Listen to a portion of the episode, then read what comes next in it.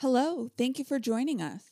This is How Have You Not Seen, a movie podcast where we fill in the gaps in each other's cinematic knowledge by asking important questions like You seriously never watched Pearl? Or You really haven't seen The Bird with the Crystal Plumage? Or How have you not seen the umbrellas of Cherbourg?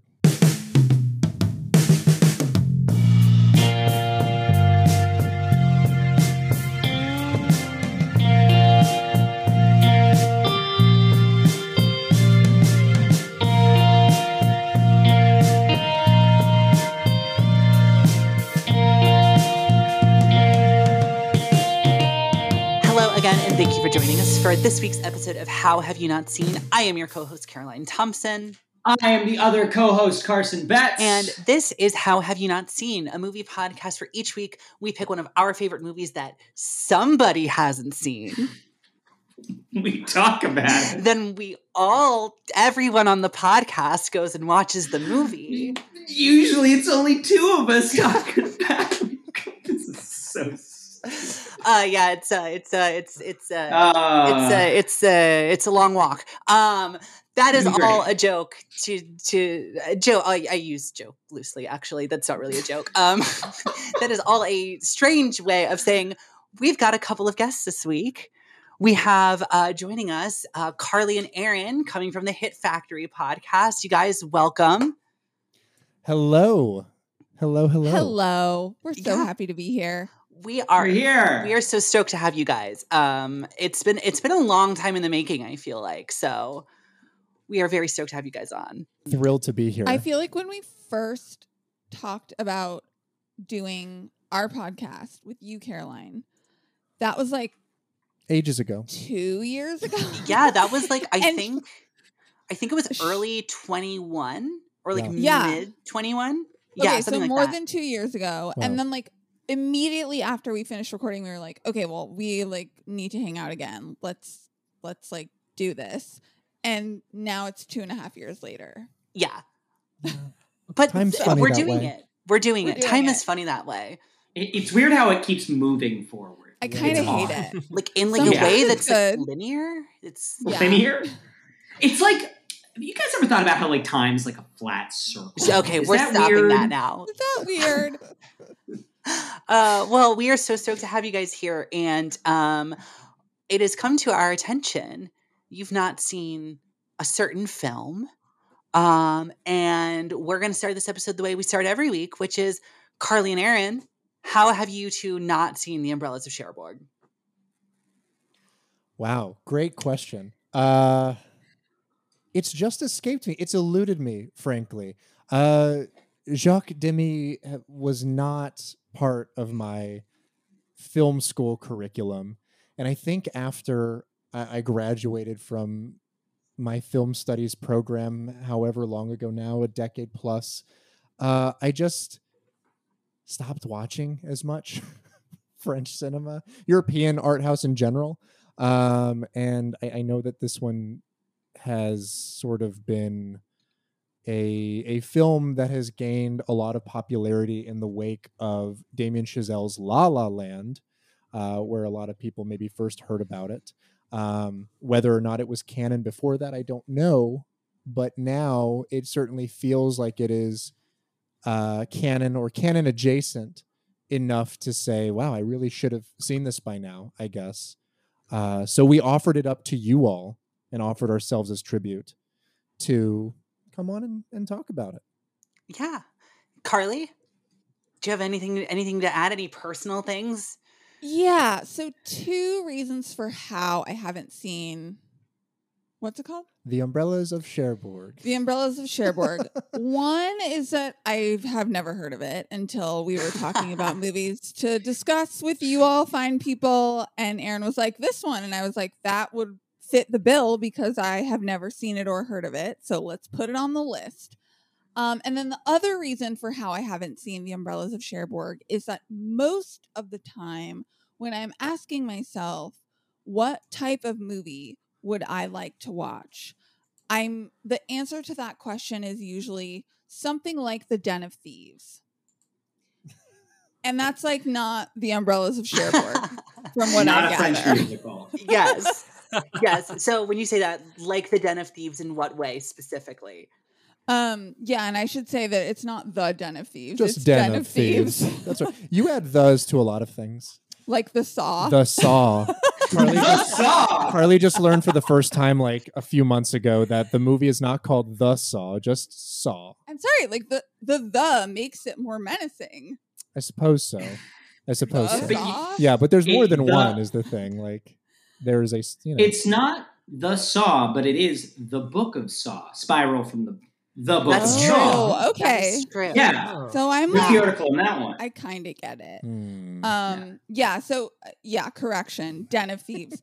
um, when I say like a movie like Den of Thieves, like I like films. I I literally like put this to Twitter one time, and I was like, these these guys will have answers for this because you know, um, and everyone had so many recommendations. It was like, you know, ex like paramilitary guys like doing heists or like um you know a band of people like coming together to like w- you know climb a mountain and like deliver treasure to someone like that's the shit that i love and like you know triple frontier triple nine a bunch of other movies that were recommended to me i was like this sounds just like den of thieves and then i watched it and i was like yep that scratches that itch we're To- good to boil it down to even further to its essence, what it really is for Carly is something uh, fast paced with lots of action featuring a bunch of gruff middle aged hot guys.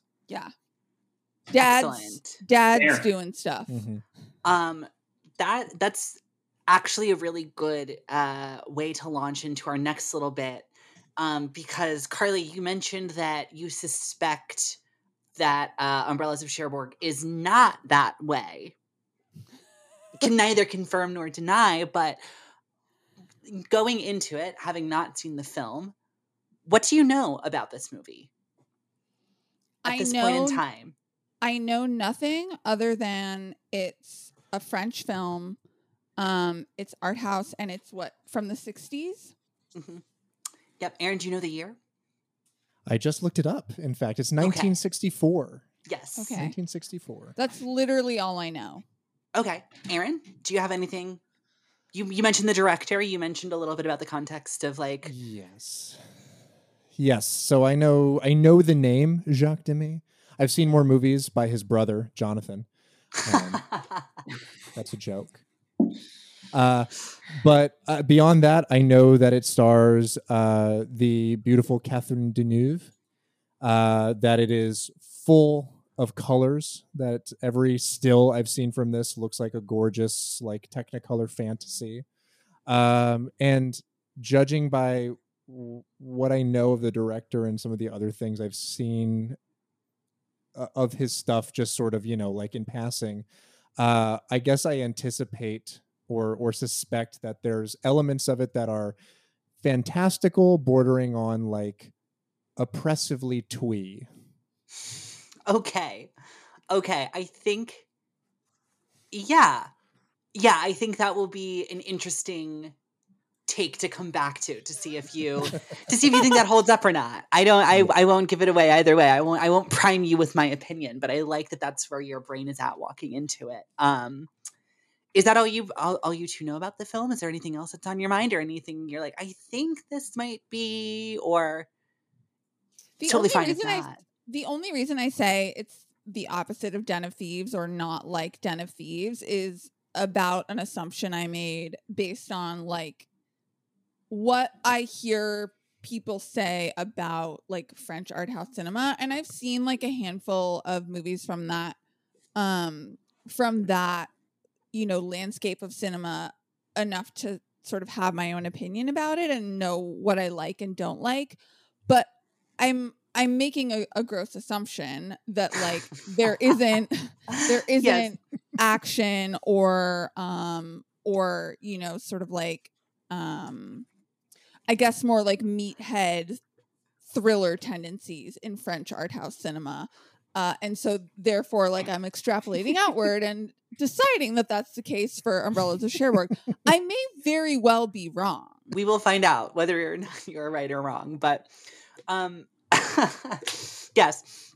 Um, if that is all you know, before we go and break and watch the film, we do have a little thing we like to do, which is we have a little game that we like to play on the show. Um, we have many games, but we have prepared one for y'all today. Uh, this is a game that we call our Untitled Letterboxd game. Great game. I love it. And so the way that this game works is I have three reviews from three different films. Uh, one of which they are all from letterboxd.com, the uh, the movie uh, rating reviewing social media website slash app. Um, and one of them is for the Umbrellas of Cherbourg. Two of them are for different movies.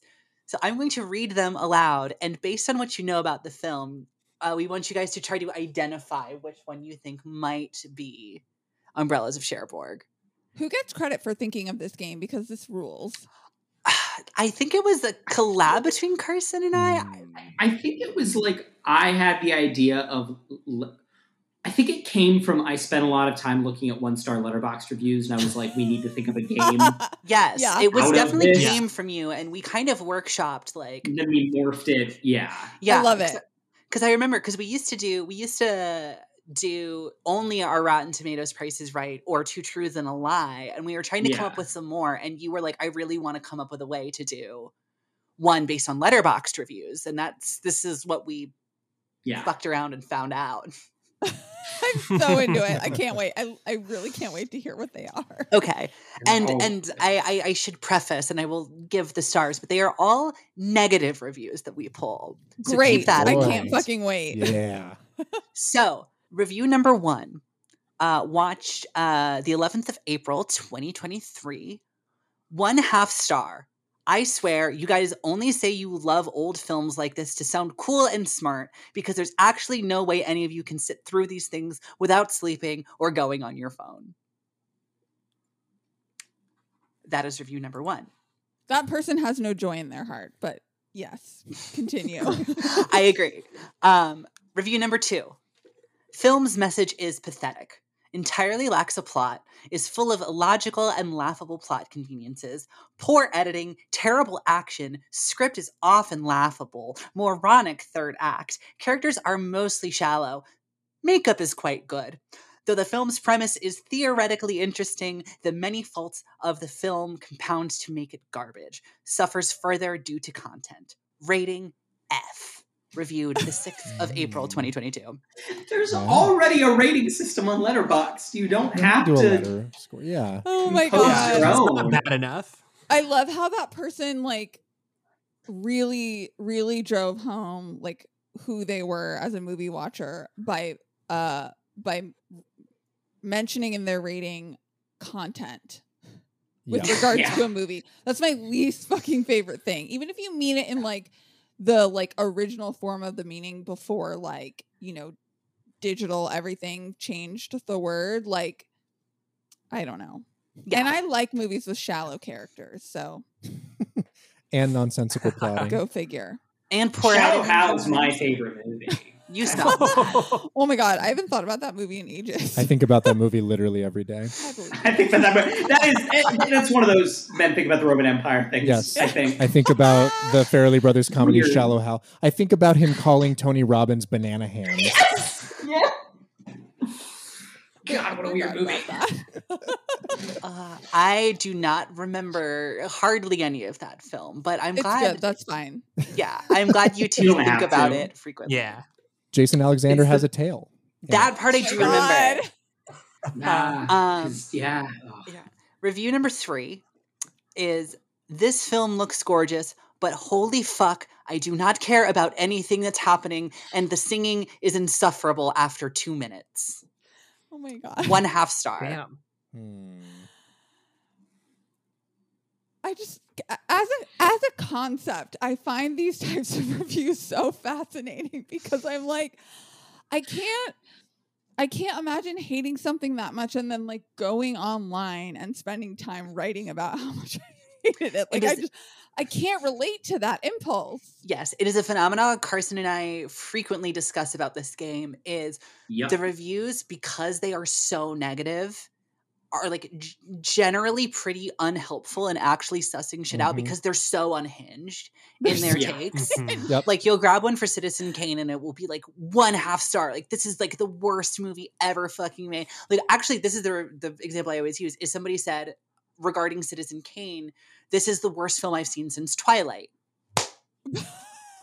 Okay. One half Yeah, star. nothing about. Yeah. Yeah. Why? Why? Why? Like it gives you no help anyway. Oh so my god. Yeah, you can't be that broadly negative about this. I know like Carly's gonna make fun of the simples, but I did just like write like a very comprehensive, like one and one half star review yesterday that cited explicitly the things that I took issue with in the movie. comprehensive is better than you know. But yeah, when you get to the point where you're like, the lady's hair was brown. the action is me off. terrible and the story Yeah. is dumb and the plot doesn't make any sense. Like, oh, okay, Makeup was okay. Citizen Kane. He wears too many hats. Like Right. Yeah. uh yes. So if you guys so- need any of any reminders of those reviews again, but yes. Carly, what do uh, you think? I Yes. think. Okay. Can I? Uh, are we allowed to talk shit about strangers? Literally, sure. Yeah. If, Yeah. yeah. Yeah. Letterboxd is fair game. yeah, That's a- right. It is. only- Like, sorry. Demons and degenerates live there. I'm sorry. I'm Completely one of them. agree. But Okay. And Yeah. apologies in advance if any of these letterbox users wind up being your most faithful listeners or something like that. But I uh, would If they are, doubt then that. Yet to happen. Yes. would Um. kind of Okay. doubt So that, I but- think it's. I think it's. I think that the second one is for umbrellas. And the reason that I think that is because I can tell by the way this person wrote their review that they fancy themselves a cinephile. They're talking about things like narrative, Mm. scare quotes, and like, you know, um, the depth of a given character, right? Uh, they're talking about like production elements, editing, makeup. Okay, so they think they know movies, right? Because they're talking about all that stuff. So that type of person is a person who would probably watch a film like Umbrellas of Cherbourg. And I think that type of person is also a person who cares about knowing movies more than they actually care about movies. It- you know what I mean? Yes. A hundred percent. A hundred percent. I know exactly the kind of person you're, discuss- you're and talking that's about. the type of person that would leave that type of review instead of like engaging with like why the characters are shallow or like what they liked about the makeup or what about the edit you know what i mean like eh, also just like if we're talking about like things to not like about a movie like all of the stuff that they said was just like purely taste which like i don't care what your deal is like if you're not coming to a movie on its terms it's not about like what i personally like like i can say like this type of film didn't sit well with me because like i don't like it or, or i don't like this genre or, like i have a hard time with it but then you can't like state that as like objective facts about the film Mhm. right that's the thing that bugs me you Yeah. have to be like this is my i don't like this because i'm this person that doesn't like this thing right Absolutely. No, yeah, I think that's really good, really good logic there. Yeah. Um, i Aaron, do love you, psychologizing people It's very fun. It's why we're all on twitter.com. Yeah. Um, Aaron, do you have a do you do you agree? Do you disagree? Do you want to select a different review or do you want to do you want to also put your claim on number two? Well, here is where my overthinking is going to get the best of me. Because the one thing that I failed to mention that I also know about this movie that we haven't yet, I think, discussed is that The Umbrellas of Cherbourg is a musical. So That is it correct. leads me to believe that number three may be the negative review, which we talked about the singing being annoying after like two seconds. However, I also am considering my opponents here. You all are my opponents in this regard. And I'm wondering if you threw this in as sort of a bait and picked a different musical to make me think it would be this one. So I, rather than agree with Carly, just to give some variety and spice to the game, am going to go with number one, the person who said something about old movies being trash or whatever. um, so I'm going to go with the first option as my guess. Excellent. Okay.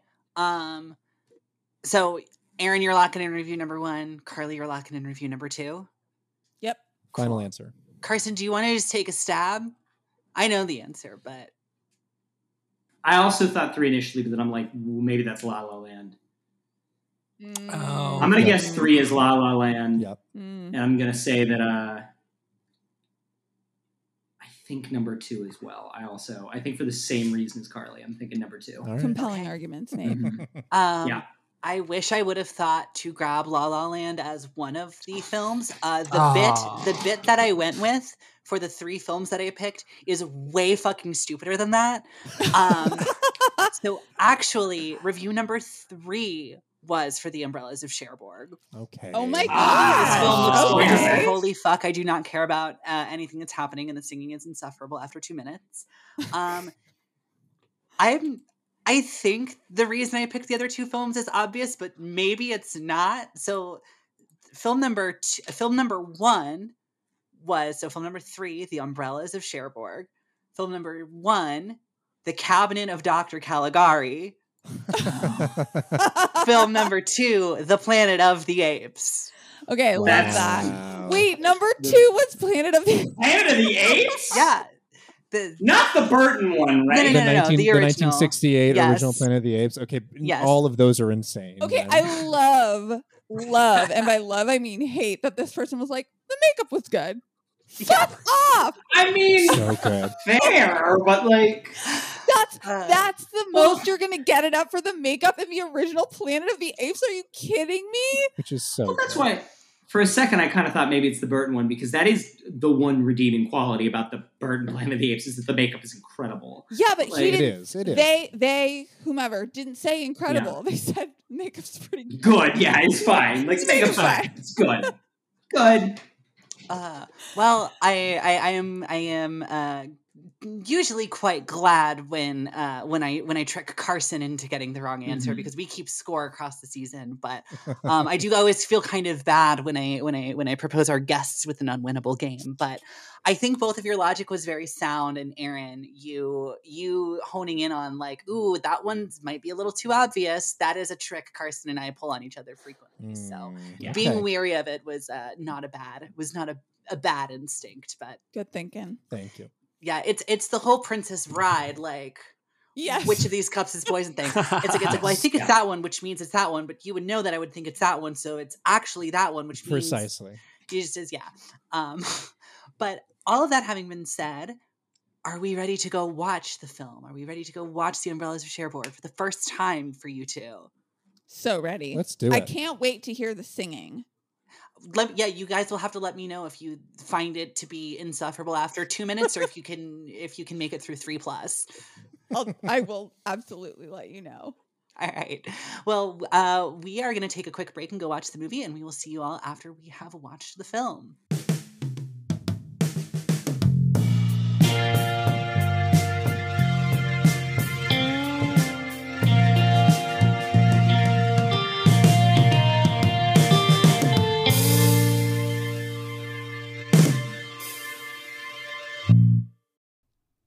Hey everyone, taking a break in the middle of the episode while Caroline and I watch the movie to uh, talk to you about our sponsor this week, and that sponsor is Liquid IV. It's a category winning hydration brand fueling your well being, and now it comes in sugar free flavors. Liquid IV can aid in more effective hydration than water alone using a scientifically and clinically studied zero sugar hydration solution. Now, I know that there's like an incorrect assumption out there that Liquid IV is some kind of sports or energy drink, kind of like, and Corey, you're gonna have to bleep this out, or or whatever swill the rock's peddling nowadays, but it's not. Liquid IV is a hydration multiplier, the result of extensive R&D to create a product that hydrates you more efficiently than water alone and tastes great while doing it. And this is how it works. You get your little pouch of Liquid IV powder, you tear open the top and you drop it in 16 ounces of water and you shake it up. And then that water is now much more flavorful and will hydrate you two times as fast as plain water would have. I've used Liquid IV after long walks in the sun or long work days when I forgot to drink water for 10 hours straight, and it works amazingly to get me feeling hydrated. And I'll tell you a secret hack one rapidly aging millennial to another.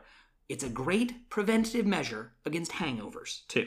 Uh, have you ever listened to an episode of this podcast where it kind of sounds like I've had one too many beers? Yeah?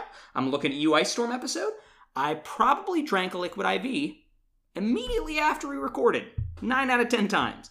Uh, so you can get 20% off when you grab your Liquid IV Hydration Multiplier sugar free or any other variant at liquidiv.com using my coupon code HHYNSPOD. That's HHYNSPOD at checkout. That's 20% off anything you order when you shop Better Hydration today using promo code HHYNSPOD at liquidiv.com. All right, back to the episode.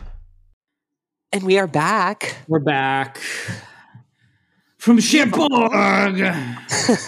we, and uh, me and Carson and Carly and Aaron, have all just uh, returned from viewing The Umbrellas of Cherbourg. And um, without spoiling too much, um, I feel like we are going to have a ripe discussion full of very dissimilar opinions. Um, Carly and Aaron, you're the guests. This is the film that you selected. So why don't you go off and tell us? Why don't you give us both your your takes on the film? I did not select this movie. Here's the thing: is we we She said, Okay, "Let's be very enough. clear about one thing." Very clear. Fair yes, enough. I will. In the in the group chat we were in, I said it it's up to y'all, and then I gave no further input. So what happened behind closed doors before I got the message that says, "How about this?" look here's the thing i put it on the short list it is a universally acclaimed well-loved film that in still images and brief clips looks beautiful. Yeah, when you pitched it, I was like, this sounds like my shit. it's got beautiful people in it. It's got uh, beautiful production design colors galore. Uh, i've heard nothing but good things about it.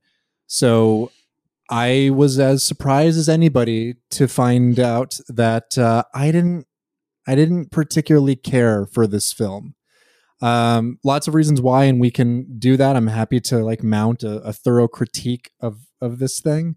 Uh, but it just i don't know. To me there was something about it that kind of rang hollow. It, it it is a gorgeous aesthetic exercise. I will maintain that. Like it looks even better uh in motion than it does you know as still images. But uh i yeah i just i walked away from it feeling like the emotionality of it was kind of broad like it didn't really do much for me and i felt i don't know even by the end like i was sold on the last like 10 or so minutes of this movie but it sort of felt retrofitted like it felt kind of contrived to get me to a point of emotional catharsis without doing the legwork in the other 80 minutes of the film and i just I, I wasn't really there for it for most of the runtime up until the end when i was like this is the more interesting movie to me and it feels like we're rushing this So you enjoyed part three, The Return.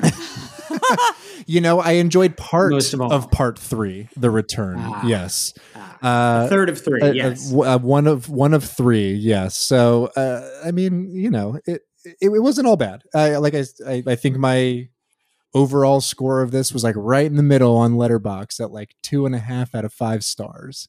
Um and i you know there are some things i, I think just contextually like about the experience of watching it right now in you know november of 2023 uh that affected my overall experience with it.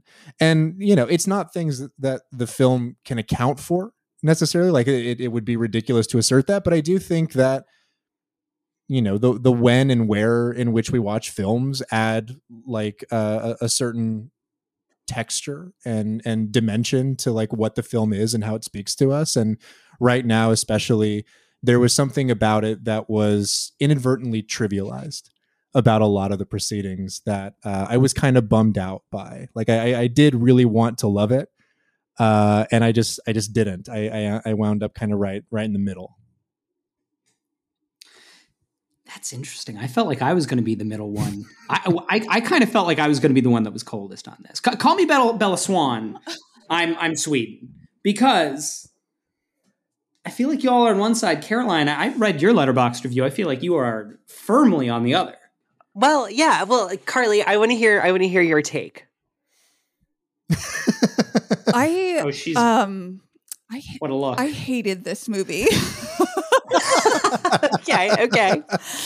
um and it being absolutely beautiful to look at and like incredible set design absolutely stunning costuming and like i'm a fashion girl like i fucking love 60s french fashion and i was eating all of that up but that stuff being as gorgeous and like um sumptuous and as much uh spectacle as it was actually made me more upset because of what I like wasn't getting from the rest of the film.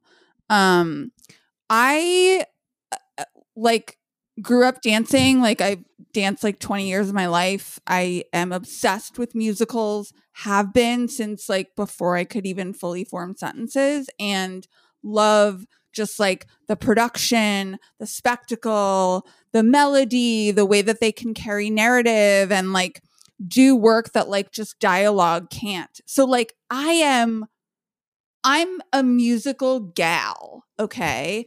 Um which is why I was so like thrown that I did not like this because this has component parts of things that I love and for whatever reason the particular alchemy of this film just did not work on me. I I was missing the sort of like grand production of American musicals. And that's not what this movie is trying to do. And I understand that. But what it gave me instead just left me feeling very bereft. Um, like I was looking at these beautiful sets and like following these like lilting melodies that just kind of felt like talk singing. Like I didn't feel like there was production and like electricity and like you know i'm a fucking like ziegfeld follies gal and like i wanted i wanted more of that. And particularly because i love a star-crossed romance. I love whimsy. I love like a wanton heart. I just like i felt like the the music itself which is you know the the beating heart of this film or is supposed to be just did not map to that. Like I just like wasn't feeling the feelings I wanted to feel for these people and I this is a story that I would normally like eat up on paper. And just like translated to film I was like you're in these beautiful rooms, you're in these beautiful dresses and you're just like singing to bread. Like I don't get what you're doing or why we're here. Um it felt it felt um just like off for me. I felt like the the mix, not like the actual like mix of like the sound and things, but like the the sort of like variables in the equation of the movie were not netting out to something that worked for me specifically. Gotcha. Okay. okay. Very cool. Um so okay, I mean well, first of all, I just want to say sorry that you guys came on and did not like the movie. No Uh, apologies. No apologies. I think this is a very important exercise. Absolutely. And this yeah, is no, absolutely. this is a gamble you Um, take with a movie you haven't seen before, right? So That is true. you know. yeah. That is very true. I guess so to my end, uh so Carlee, I know that you mentioned that like you didn't really know much about this. You were kind of just like, you know, you let Aaron throw that out and you were like, yeah, that sounds like something that like might be a good thing to to check out. But um just so but I don't want to exclude you from this question, obviously. Um I guess like what what were you maybe what were the two of you maybe either expecting that you didn't get or like i know we talked about it up top about like what you knew about the movie and like what your sort of um cultural knowledge of the movie is but i guess like knowing what you guys knew coming in like what about that kind of like inspired you to be like okay that might be a good choice for this and then what about like what didn't live up to that expectation to, to make you guys not enjoy the film if that makes sense Yeah, that makes perfect sense. I, I mean, I guess at the most like topical level, uh, I hear, you know, like French kind of mid-century musical, uh, bright colors, Catherine Deneuve. I'm like, I'm all there. That sounds great. That sounds awesome to me. Uh, I think what Carlee was kind of getting at, just like on a functional level, it's sort of like you know uh, operatic in the sense that it is sung through, that it is a lot of r- literally all of the plot and d- dialogue conveyed in song. What I was expecting though was some dynamism to that, I think, and like that while you had those moments of exposition kind of sung throughout the film, that we might occasionally have that uh, broken up by legitimate musical performance or something akin to like the whimsy that seemed to be like on display in the kind of production design. And I understand now, you know, I think that there is a, a very distinctive kind of like uh, duality happening there, right? That it is this very kind of like melodramatic film um, about uh, uh, loss and and you know like love forbidden and you know distance and, and separation and all this kind of stuff amidst this really beautiful setting um, which which just almost kind of adds to the fury of that heartbreak um, but yeah i mean like alongside carlee i think for me it was just that uh, i i got kind of sick of of the singing in the film uh, it it just uh, I'll use the term broad again to kind of describe what it was doing emotionally. Like the, uh, so often to me, I, I kind of started tearing my hair out when I was like, why does every one of these scenes begin and end with 90 seconds of each person sing songing a bonjour or a bonsoir or an au revoir to everybody? You know, like I was ready for them to start bidding goodbye to like the tomatoes on the table because it's like this is just happening in every scene now. Um, so I don't know. I mean, I think it's just like stuff like that where it's like, are, are we going for total verisimilitude here, or are we going for something that is like, you know, this kind of fantasy element breaking into that that reality? And it, it never really felt like it knew how to play its hand one way or another. I wanted a big fat fucking umbrella production. I wanted not a, enough umbrellas. I wanted a big musical dance sequence with umbrellas, which, funnily enough, the title, the opening title sequence, kind of is like it's this gorgeous overhead shot of rain coming down on cobblestones and these beautiful colored umbrellas sort of circling about one another and like I was like, oh yeah, like I'm ready for that. Like I want I want more umbrellas. I want more like big musical productions. And I think the further we got into like the the story of the film and the like very real like conversations that these people are having but in this sort of like surreal way and in this surreal setting i was like I, like give me more like Salvador Dali. Like give me more of the surreality. Give me more of like umbrellas whizzing in and out of your shop, you know? Like I I felt like that's what was missing for me and I understand that, you know, the French are maybe not going to do that. That's like a very American sensibility. um Sure. But I do feel like, you know, what I know about uh, surrealist art just having that that be my major art history and like being obsessed with um, this period of art making in particular because of the pop art and surrealism that this era generated particularly coming out of the west and in europe like i was really craving that in this movie. I was craving more surrealism because i felt like it was trying to go there in certain elements of the set design and in the way that it was like staging these sing-songy conversations. And it just like it didn't it didn't fully go there. So you know umbrellas twirling umbrellas that's what i wanted. Excellent. Carson you've been you've been strangely quiet. I glad you teed me up because i think that uh, is a very good segue to my thoughts about this movie so this is my first time watching this movie as well um and I knew nothing about it going on. I honestly, Caroline texted me, I think the day we recorded the first half of the episode. And we're like, well, Aaron and Carlee have chosen this movie. And my response was, what is that? And she was like, and she was like, doesn't matter. You'll, you'll watch it. You'll figure it out. So I went into this knowing truly nothing.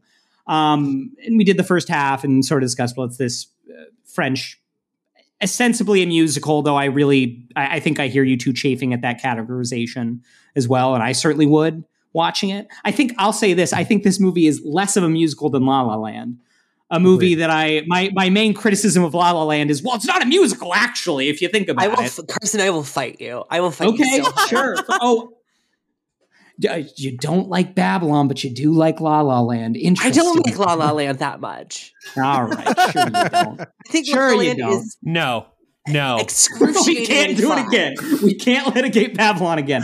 Um, No. Whatever. So I start watching this movie, and I'm excited for it. I'm like, oh god, you know, it's it's color and sounds, and I love musical as well. I, everyone on this podcast, I'm not sure if the two of you know, but we all have theater backgrounds. It's kind of where we come from.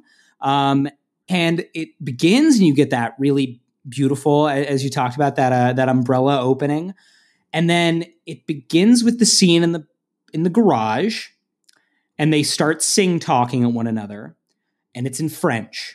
And I have this horrible realization of, oh no, this is a musical entirely in a language I don't I don't know and I don't speak. and that makes And- the movie bad. the complete well, no, it doesn't. I'm I think I like this movie more than both of our guests actually, just less than you.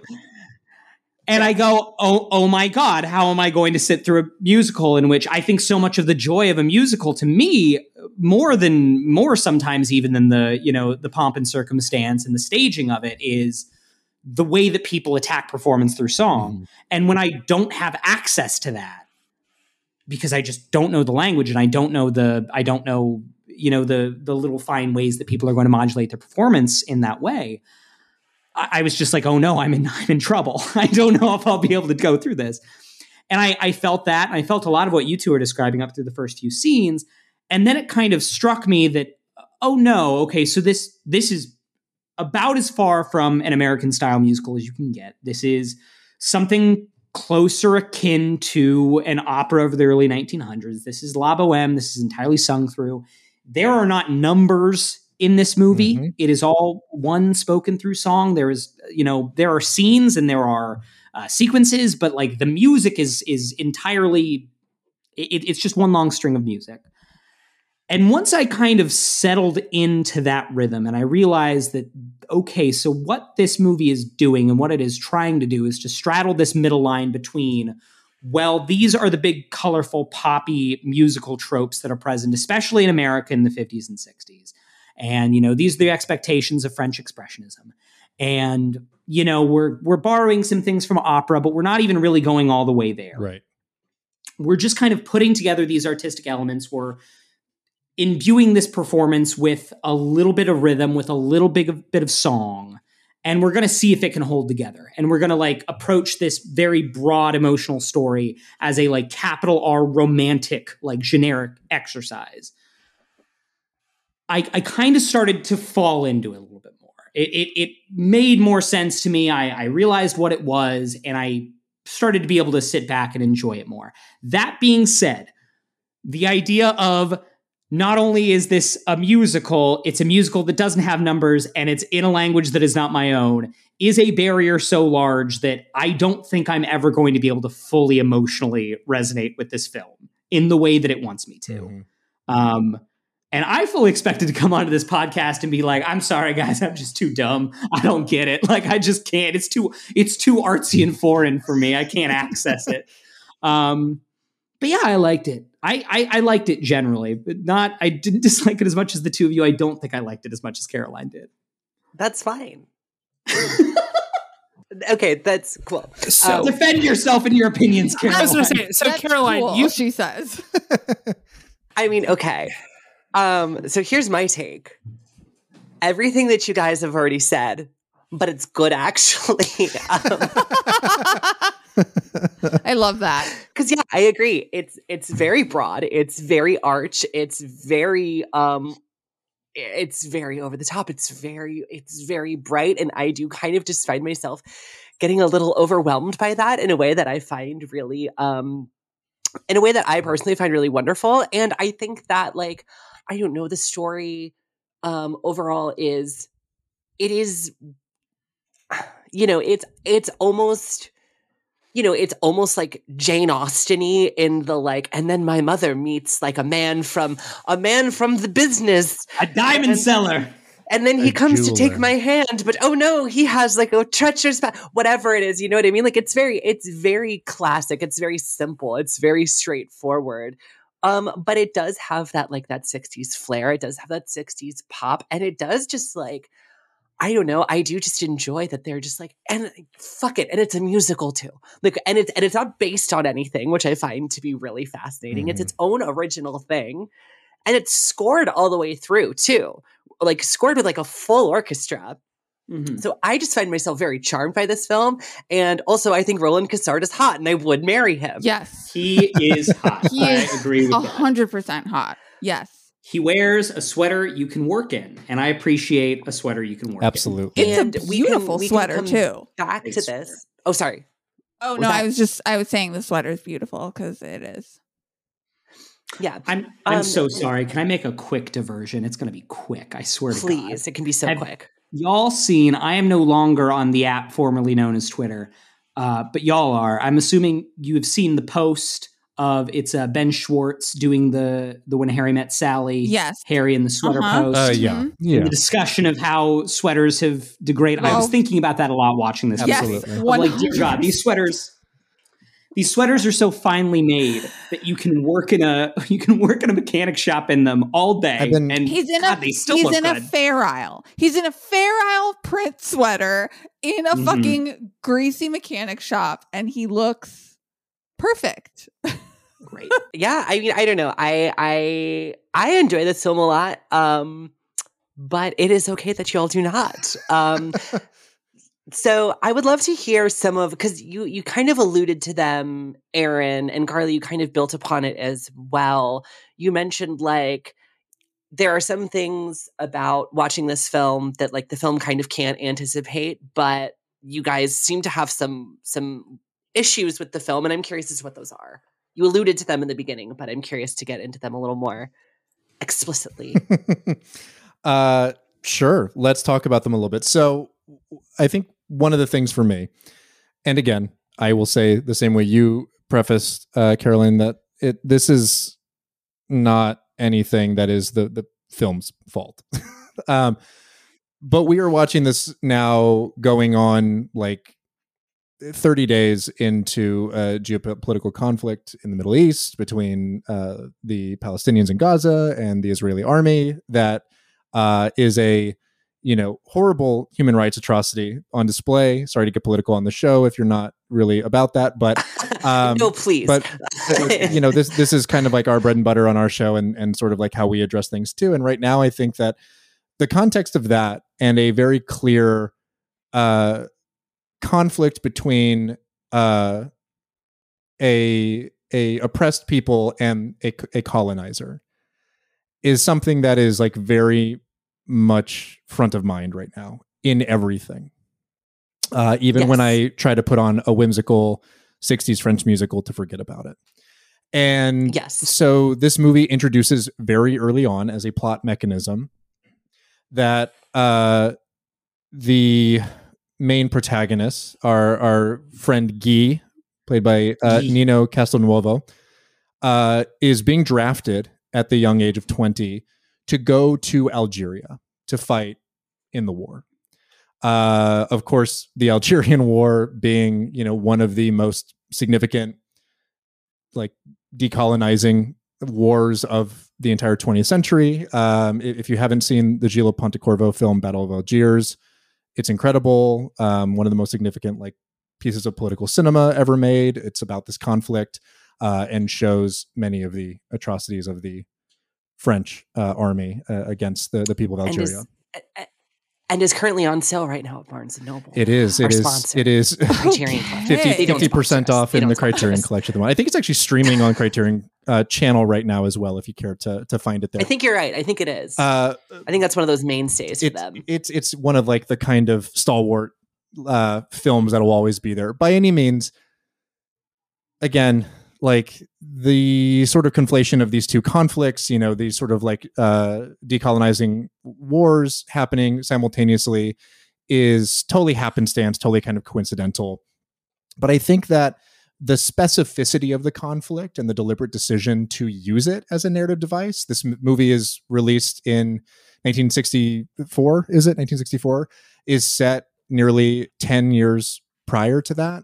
Uh, deliberately so that it can take advantage of this conflict as a plot mechanism, an obstacle for its characters, uh, and for it to be relegated to purely a almost like a, a, a, secondary thought, a point of inconvenience for the purposes of the plot as a means by which to separate its protagonists, to me felt like I already said, kind of trivializing uh, in the grand scheme of everything else that happens within the film uh it just to me feels like a kind of like frustrating shorthand um and and i don't know. It it, it just to me the the again like the specificity of it and i know that it's not unique in the grand scheme of musicals you know having like some sort of like generational conflict that divides star-crossed lovers. This happens all the time in these kinds of stories. But uh, again it being named and and us being told Guy is going to the front lines like in Algeria to go and like do war crimes against the Algerians like and come back with like a piece of shrapnel in his leg. Uh which I also think is kind of a lazy shorthand for like being affected by a war uh, you know and growing and changing or etc um I, I don't know. There was just something about it that that rang sort of like kind of ugly for me like it, uh, sort of uh nefarious in its kind of omission of the greater element that that played within like French culture uh, at large, and and it just kind of made everything else this like this very minor, you know, insignificant situation between these lovers feel just kind of easily dismissed. Um, yeah, I don't know. I, again, I will probably come back to this at some point after this uh, all has has passed, and and hopefully, you know, some strides have been made in in the name of like human rights uh, and and like it more. But for right now, uh, it was all I could think about, and the film doing that was just sort of something to me that uh, immediately just felt kind of nasty. But this does bring up the sort of bigger conversation about like any film, which is like the as you said, Aaron, the when and the where that we come to a movie um with is like really important in like our personal experience with the film even if you know we're all sort of collectively experiencing something the way uh, a particular like I'll use this word again, like alchemy of a film lands with us at a given time and place um, is, you know, incredibly individuated. Um, and I was feeling a lot of the same things that Aaron was feeling watching this with regards to um, you know what's happening in Gaza. But I I also like appreciate that the that taking place like that that that uh experience for me of like being like oh i'm thinking about this thing and this movie is talking about this thing and i can't help but like you know connect those two and it's affecting my experience of watching this film like that is like kind of what like any piece of art should do, right? Like, even if I am watching a film that is ostensibly vehemently apolitical to the point where it is like naming politics, like, and not and doing anything else with them, um, that like my experience with it is still a politicized one because we cannot exist with art and media uh, extrapolated from politics. And I think like you know, I was uh posting about not liking this movie, which is not a thing I do regularly. Like I I typically like don't go online and go like this sucked, but like that's, I was that's my gig. I go online to hate on shit. Carlee is just nice to everybody. I try to be. Um but I was so stunned by the fact that I didn't like this and like just felt like I needed to talk about, you know, not liking it. Um and also like it gave me an opportunity to hear from people who were like, I watched this and the first time through, I didn't like this either. But then I went back to it and I fell in love with X, Y, and Z things. And I was like, oh, okay. And then other people being like, you're insane. Like, please die or whatever. And, and Nobody said that for No the record. said. Nobody said that. Nobody said that. Everyone is very nice to me. I've cultivated a very good circle.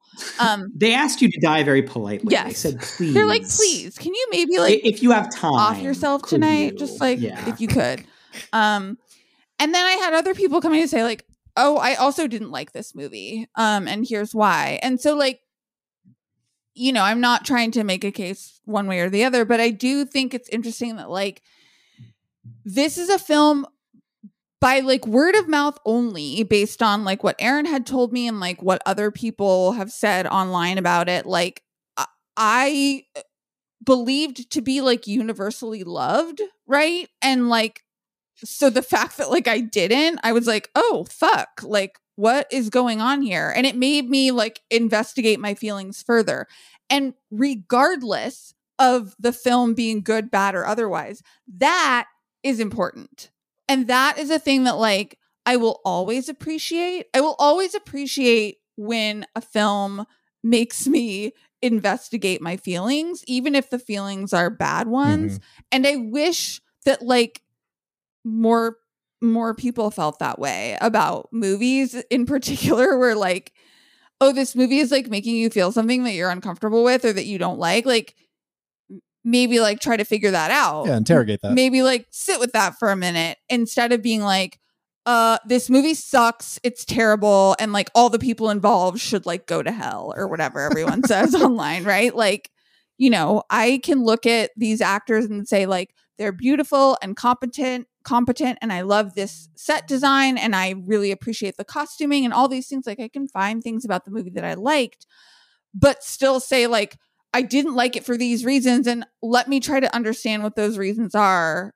And that I think is always going to be a more fruitful conversation about art because not everyone is going to feel the same way about art. That's not what it's here for. Mhm. And I I just if nothing else and I'm not saying this to like butter you you all up, like I a- appreciate the opportunity to have like a conversation that is substantial about a piece of art because I don't think people fucking do that anymore. It's like if you don't like a thing, okay, I've I've moved on. Like I'm not going to talk about it. I'm not going to talk about why I didn't like it. I'm just going to like call everyone racist and like move on or whatever. You know, like I Right. don't know. No, I know exactly what you mean. And I mean, like, I, I don't know. It's a thing that Carson and I say on the show all the time is that, like, Yeah. we very much pride ourselves on, like, not being a bad movie podcast. And, like, even when, you know, because kind of like you guys are experiencing right now, like, each week, one of us is subjecting the other to a film that, like, they haven't seen. We don't know if we're going to like them. And, you know, nine times out of 10, we're just like, eh, yeah, we're like, nine times out of 10, we're at least like, that was pretty good once or twice a season, we're like, ah, I kind of disliked that, and here's why. But like, one of the things we do kind of like always say in those situations is like, I don't know, we're we're always more curious as to Mhm. like, okay, this film has such a reputation. Why don't we like it? Or like, why don't I like it? Or what about it doesn't work for me? Than, you know, well, what if we what if we cracked a beer and said that like the umbrellas of Cherbourg was fucking stupid and his scarf was dumb and like if I were Guy, I simply wouldn't have uh like you know what I, I'm mean? like different, like, right? yeah, exactly. Like skill issue. Like got injured in the war, skill issue. Like um, you know, stuff like that. Um so like I, I appreciate you guys coming on and especially like honestly too like kind of like you said i mean carlee uh you know we were kind of briefly very briefly going back and forth on twitter and Letterboxd today uh, i was with the two of you and um one of the replies to your tweet carlee is somebody saying I haven't seen it, but I thought it was illegal to not like that. Yeah. Yeah, that was our good friend, It's our good really friend cool Peter that you guys Raleigh. are coming on and being like, "Hey, here's what I didn't like. Here's what didn't work for me," as opposed to just being like, "Okay, uh, actually, um, like looks left, looks right, five star Mhm. masterpiece. I loved it." You know, right. Well, so I appreciate that. Of course. I mean, that's always more fun. And sorry to like interject here about it, but yeah, so right now I'm reading uh, some uh, criticism from the great Robin Wood Uh, it's his film uh, Hollywood from uh, Vietnam to Reagan and beyond, uh, and it has a new prologue to it written in like 2003. So this is 20 years ago now, and he is already uh, complaining about like the death of criticism or people's ability to engage with like uh, good criticism. And he paraphrases like a, a, a different writer but like says that like the, the perfect critical interaction with a work of art is somebody saying something along the lines of this is so isn't it? And somebody else postulating and saying uh yes and dot dot dot you know so either agreeing or or you know uh, agreeing and then refuting with you know contrary evidence from whatever the the work is. And and I think that that's like what I like to do is just like you know go above and beyond like you know this this rips or this blows and like actually talk about like what what is good and what doesn't work about a film from your like unique experience. Well, and the other thing that happens when you engage with things that you don't like and you are curious about why you don't like them is you learn things about stuff you do like, right? Like in talking about why I didn't like this movie, I actually was able to articulate more about why I love American musicals so much and why like the spectacle and like high production value of that era of movie making really clicks with me. And like I couldn't have articulated some of those corners and curvatures of of a thing I already know that I like and have talked about at length. I couldn't have gotten to some of those specificities without watching this film. And so like that's another thing that I think is missed often when people are unwilling to engage with a, a piece of work, art, media, or otherwise that they don't like is that like you end up sort of like learning more about yourself, right? Like not to sound saccharine, but like I I did have a chance to like think more about why I like musicals and what they mean to me and how I've watched them my whole life and what this wasn't giving me that I really am drawn to in that particular format of of Hollywood movie making and like that was new information for me or like newly articulated information for me. And like who doesn't want to learn stuff about themselves for like the entirety of their lives? You know, like I think that's cool. Like learning new things about what makes me excited or sad or upset is like I think part of why I'm here. And art is supposed to help us do that and also have conversations with other people about that. And like I get to learn more about you all when we have that conversation. I'm sorry that I'm taking this to like, you know, a Girl Scouts lesson or something.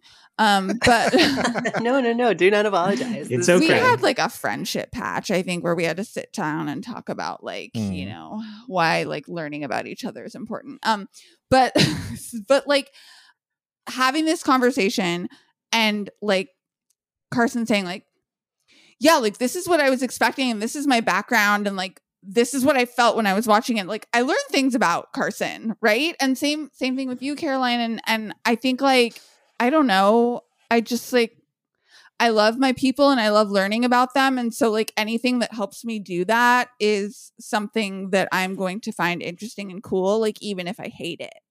Yes. No, absolutely. Um, Carson, do you have anything to add right now? Because I have something I want to pose to the class, but Oh God, I'm I'm debating whether or not I want to even. I'll say I'll, I'll try and be very brief. Uh, I'm not a brief speaker, but I'll try to be. I, I just want to. you who hosts a podcast are not a, are not Just a, welcome to the us are. club brother None of us. yeah, yeah, yeah, yeah. I just want to. It's news not, to me. certainly not refute something that either of you are saying, but because so much of it is tied up in your own personal experience and your reactions to what is happening in the real world right now, but maybe to add uh, my thoughts towards this thing. I find the use of war as a plot device in this movie to be like obviously incredibly blunt and as apolitical as a use of war in a movie can be very nearly but I appreciate it because I think within the context of this film, this very broad, very operatic movie, in which the most important thing in the entire fucking universe is the relationship between these two people, I think the fact that the thing that explicitly breaks them apart is one, war, and two, economic insecurity, to be like, kind of powerful in its own Mhm. way. And I think the fact True. that he comes back from war and he is hurt and there is no there is really no grand nationalism in this movie. There is no justification as to why he needs to go off to war. He is not in any way seen as more valorant or braver or a better person in any way when he comes back. He's just fucked up, physically disabled, and he no longer, you know, has a relationship with the love of his life, quote unquote. I I find to be like, yeah, man, that's what war does. That is what Mm. all war is. It's just this thing that destroys us. And I don't know. To me, I, I think it works in that way. That's all I'm going to say. And Caroline, what do you? That's a very well, no, no. convincing Now I want argument. to throw back to Carson. them because that was going to be kind of some of my thoughts. Uh, No. th- I have a not, not podcast. so specifically that, but master's that's kind of where I was going. Yeah. So I, I mean, so Thank you. Carson, to, to that, I'll just say like the interesting thing about this film for me and why I'm like so middle of the road on it right now is because it is like both a duck and a rabbit to me at the same time. You know what I mean? Like Yeah. I, I can solid How I Met Your Mother reference right there. Thank you. Uh, I actually I, I forgot that it was a How I Met Your Mother. I was just thinking between that one and then like the crone and the flapper, you know, whichever one of those illusions I wanted to to use. gotcha, Uh, gotcha. But by any means, I'm glad that uh, it paid off in the long term. Uh, but so there are readings of this film that I I take, and I'm like I'm choosing to uh, align myself with this particular reading of it, and just as carefully could like examine it the other way and say no no no this this Yeah. is actually what it's about and i think it's what's interesting about the movie and and the thing that actually makes me appreciate it a little bit is that it could be uh, it can be both you know you say that there's not Yeah. like a, a, a nationalism to this film and i think i kind of agree in terms of like the diegesis of the film and the, the context with which Guy goes to war and all of that but one of the things that i i can see almost is this sort of like reification this concretization of a nationalistic value in the face of an imperial defeat where economic insecurity and war, yes, are two of the driving things that pull them apart. But the greater thing that's drawing them apart is societal expectation of both procreation and the persistence of a familial unit.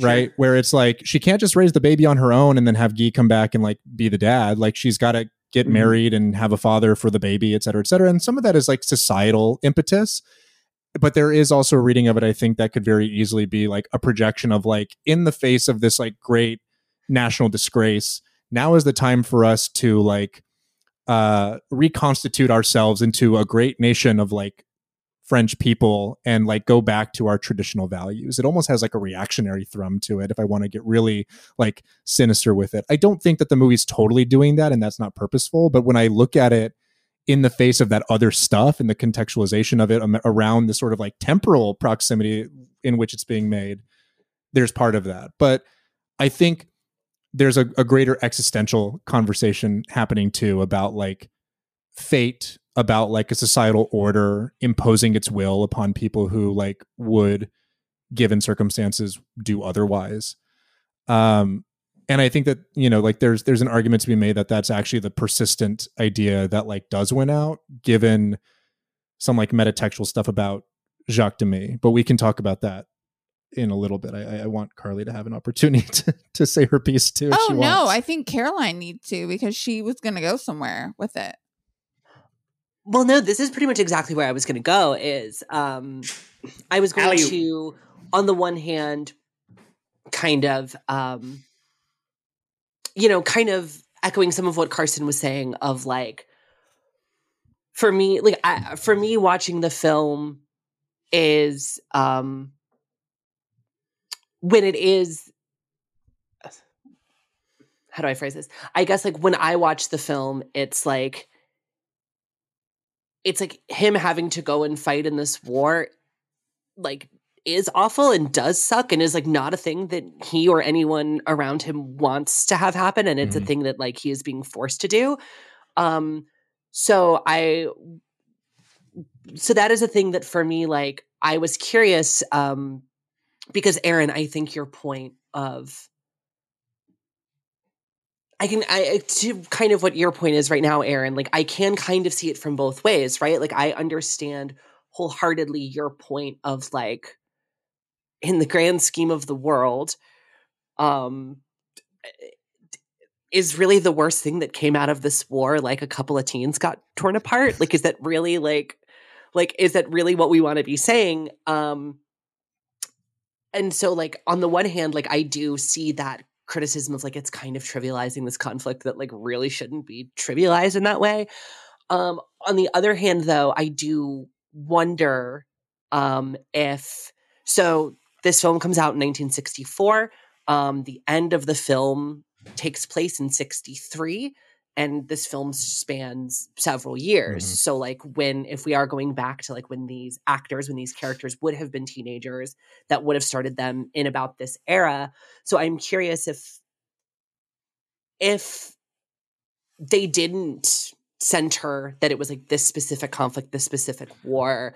I'm curious if that would play better to the two of you and if that would be like if it is this if it is this like less specific just kind of like oh and then he has to go army you know very buster boots like i'm gonna go army mom. Um like if that um if that plays like if that goes down smoother for the two of you or if you know kind of if glossing over like the fact that it's like you know okay well he has to go to the army he has to go off to war but like we're not going to say which war because like we don't want to get political about it if that mm. almost like has the opposite effect or if you If just was wish he wasn't going to war at all. Maybe he had to go take care of his sick grandmother in belgium. Yeah. like would that be better I mean, my argument is frankly, yes, it is better. And I actually had this conversation with a friend uh, of mine who uh, has been on our show before. Uh, shout out uh, Jason Miller, great like film writer, critic, friend of the show. Uh, and he and I were discussing this because he loves Cherbourg and loves Jacques Demy, and brought up that you know he we had that great you know this is the case, isn't it? Yes, and kind of conversation. And he said, check out Alain Resnais's film Muriel, which also deals with the French Algerian conflict, but makes it more apoliticized and more just kind of broad in the sense that it's like the timing is right, but they just kind of mention it as sort of like an abstracted war that he has to go to. Uh, and I was like, yeah, that actually, I mean, that does actually feel better to me. And and maybe it's a nitpick, you know, and, and maybe it's hypocritical, but I think there is something about like what the film I think deigns to do in terms of that sort of like universalizing of these experiences of inevitability that like it really doesn't have to be like so specifically grafted to that particular war and that particular conflict. Um and and i think that maybe it does end up playing better if you remove it from a very specific like socio-political temporal space. I am realizing the more we talk about this film that like the textures of all of the pieces we're discussing and the the kind of like stuff that makes this movie interesting regardless of whether like we like it or not I had a harder time accessing I think because of something that maybe Carson had a similar experience with, but I won't put words in your mouth. But like the just like the format of like uh, the entire thing being sung and not really having like any real melody or like movements um was like alienating to me and that is like purely a personal thing right like that's not like i'm saying this is like a worse type of musical or whatever. Like for me, that just like distanced me and I think probably prevented me from like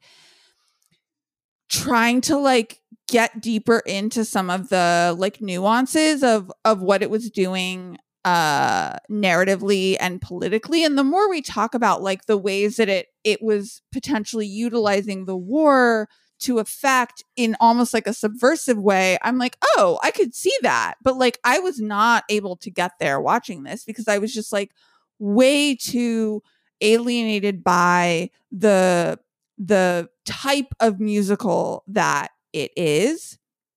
And and i think what i'm realizing about that is like yes, that's an exercise in like, oh, look, we're taking all these things that like exist in Western musicals and we're kind of like situating them next to each other, but we're not like fully going there. Like, that's an interesting exercise. It's a very French exercise, right?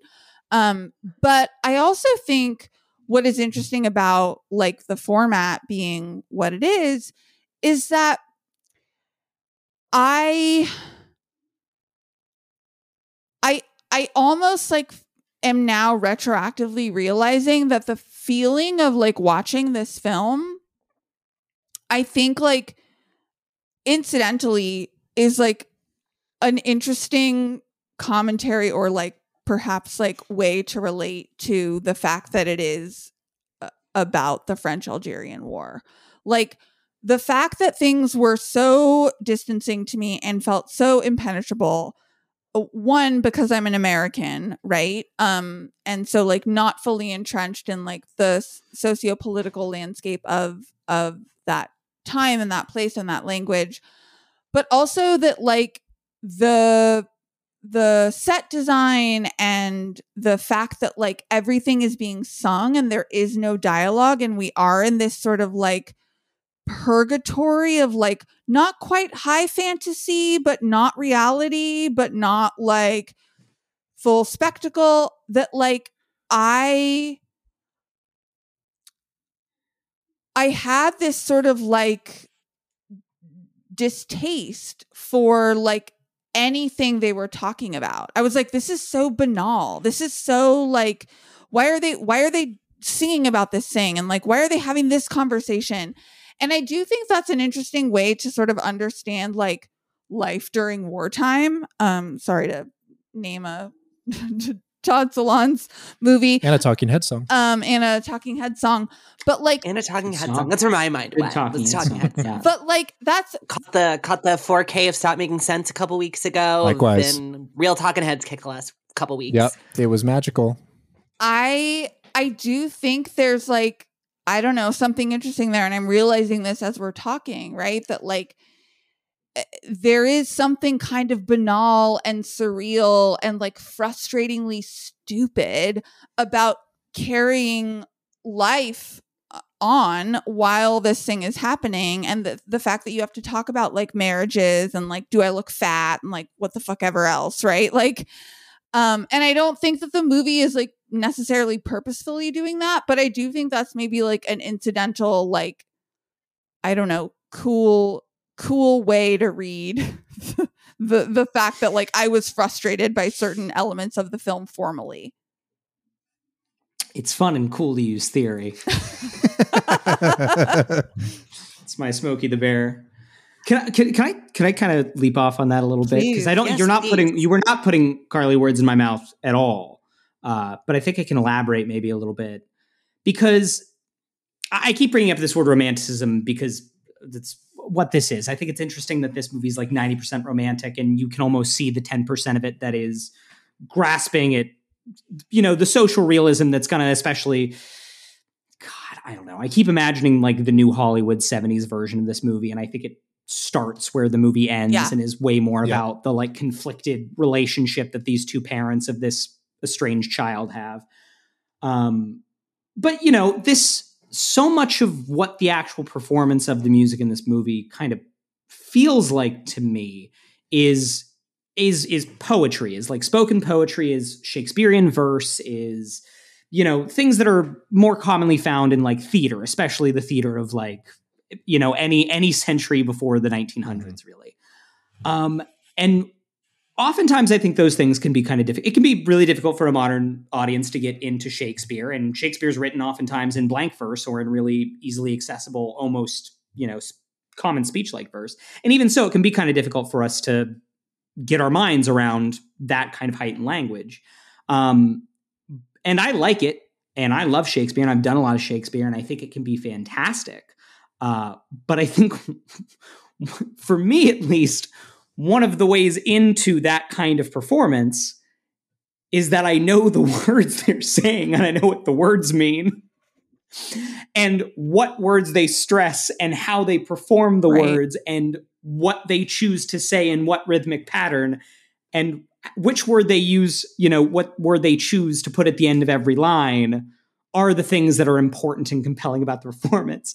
And when it's all in French, and I don't know what any of the words are, it it turns into exactly what you're describing, Carlee. It almost feels like this really weird, like, God, why are that like why would this is gobbledygook language? Why are you performing it with such, you know, with such energy? Like, why? It doesn't it's a very odd experience. It is. It is. Yeah. I think too there's like uh I'm I'm realizing that I also um I think the the the formal qualities of the film and how it's sort of experimenting with like the entire thing being sung and like the restraint that it has in certain elements and then like a lot of bombast in other elements like set design and um and things like that like pulled me in enough that like I wanted to be immersed in everything that was happening and just like c- couldn't be. Um and I think Yeah. maybe that's a function of the language, but I also think that's a function of uh you know perhaps the way that it decided to to structure the film around around this sing-songiness. I do want to bring up the opera Carmen um which is referenced in the movie. Mhm. Um hmm and there even, if you're familiar with Bizet's opera, there are even some like melodic flourishes that I like noticed slightly. They're very vague because there's not a lot of melody happening in this in this musical. Um, but there are some melodic flourishes that are pulled directly from Carmen, uh, the opera.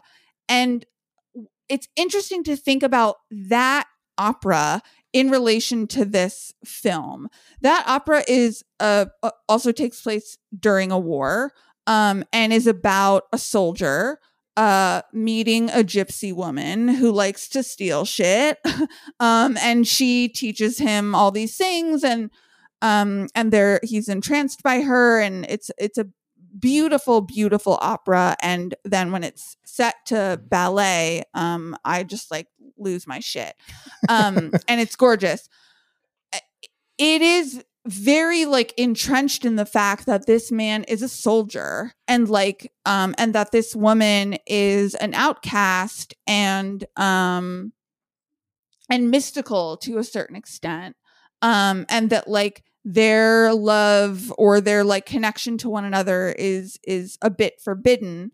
Um and and their like socio-political like places uh in in society are incredibly like necessary to understand like how and why the story is compelling.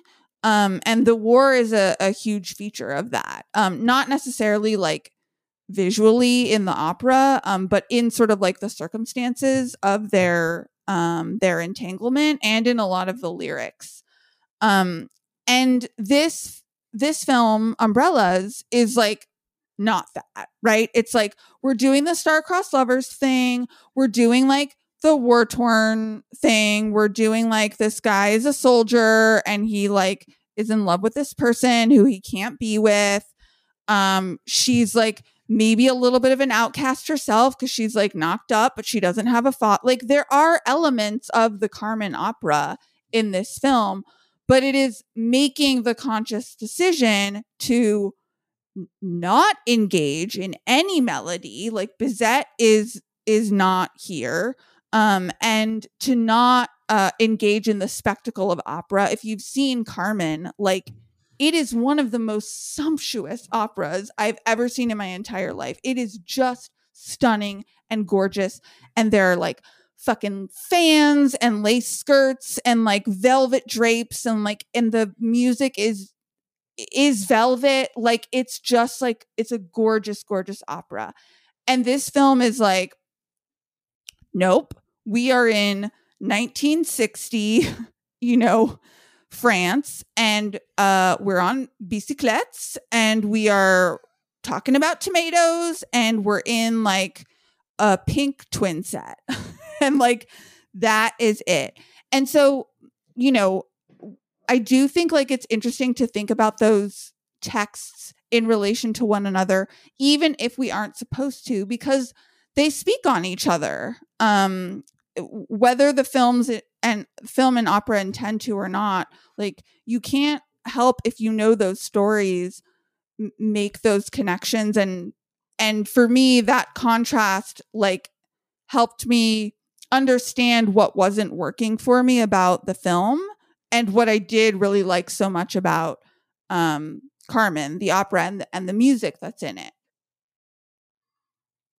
No, um, I actually love that you bring up that point, Carlee, because that's something that I've been kind of like circling around myself, which is I think for me, one of the reasons I like the film a lot um, is because for me, I do kind of recognize that that similar thing you're talking about is it's just like, you know, it is this, it is this it is this story we've seen before, right? Like it's like it's the star-crossed lovers of Romeo and Juliet. It's you know it's the it's this uh, the opera of Carmen. It's all of this stuff that like is very familiar archetypically um, for us.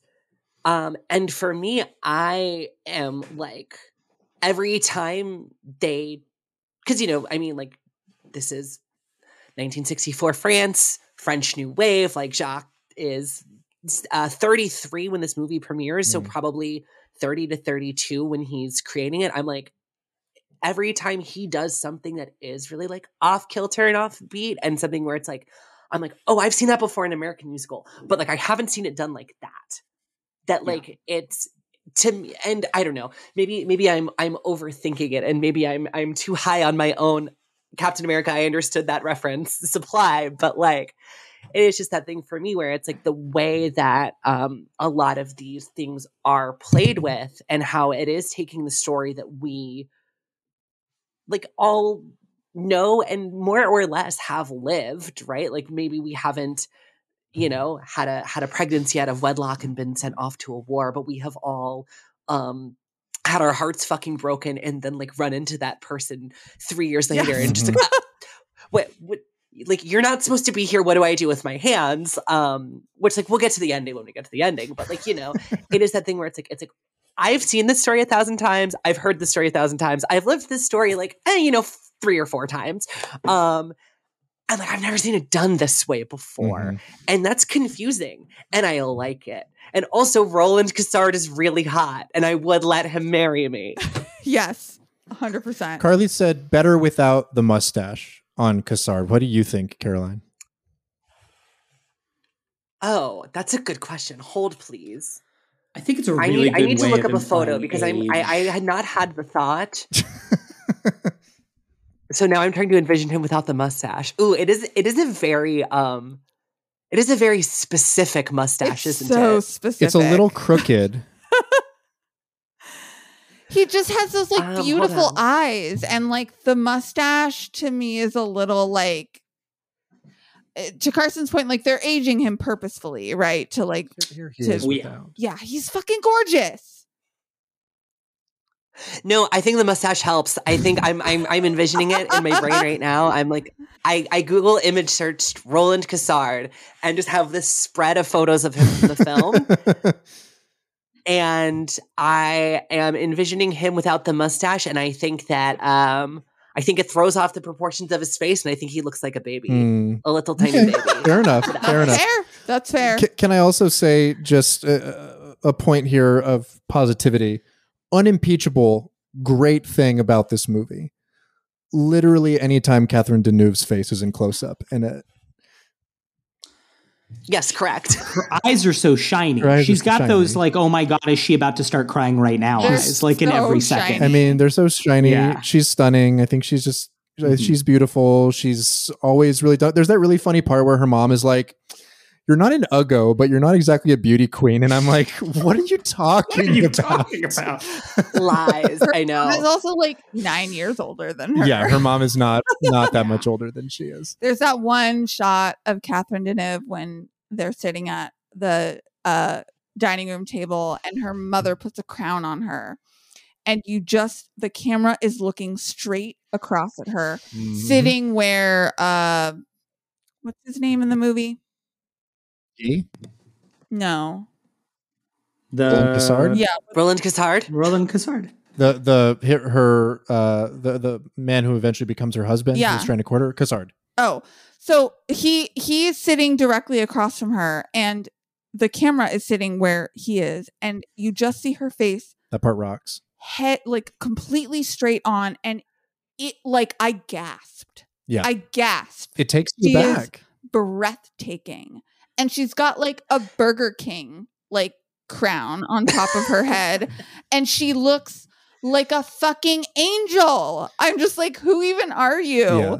I mean, Demy will do this Yes. with uh donkey skin too, and like put her in like a literal like donkey costume for an entire movie, and she's still like the most beautiful woman you've seen. So Yeah. Um earlier Aaron mentioned like it's so nice and important to have conversations that go beyond uh this rips, this blows. But I do have to say, just that moment you're talking about specifically, Carlee, it does rip. it rips. It It does rip. Yeah. It rips. It's important to make time for it and go beyond it. But like when we're talking about Catherine Deneuve and like her just her face and like her presence, it's like this Yeah. rips. Like there's it's hard to, you know, turn off the lizard brain when that happens in a moment.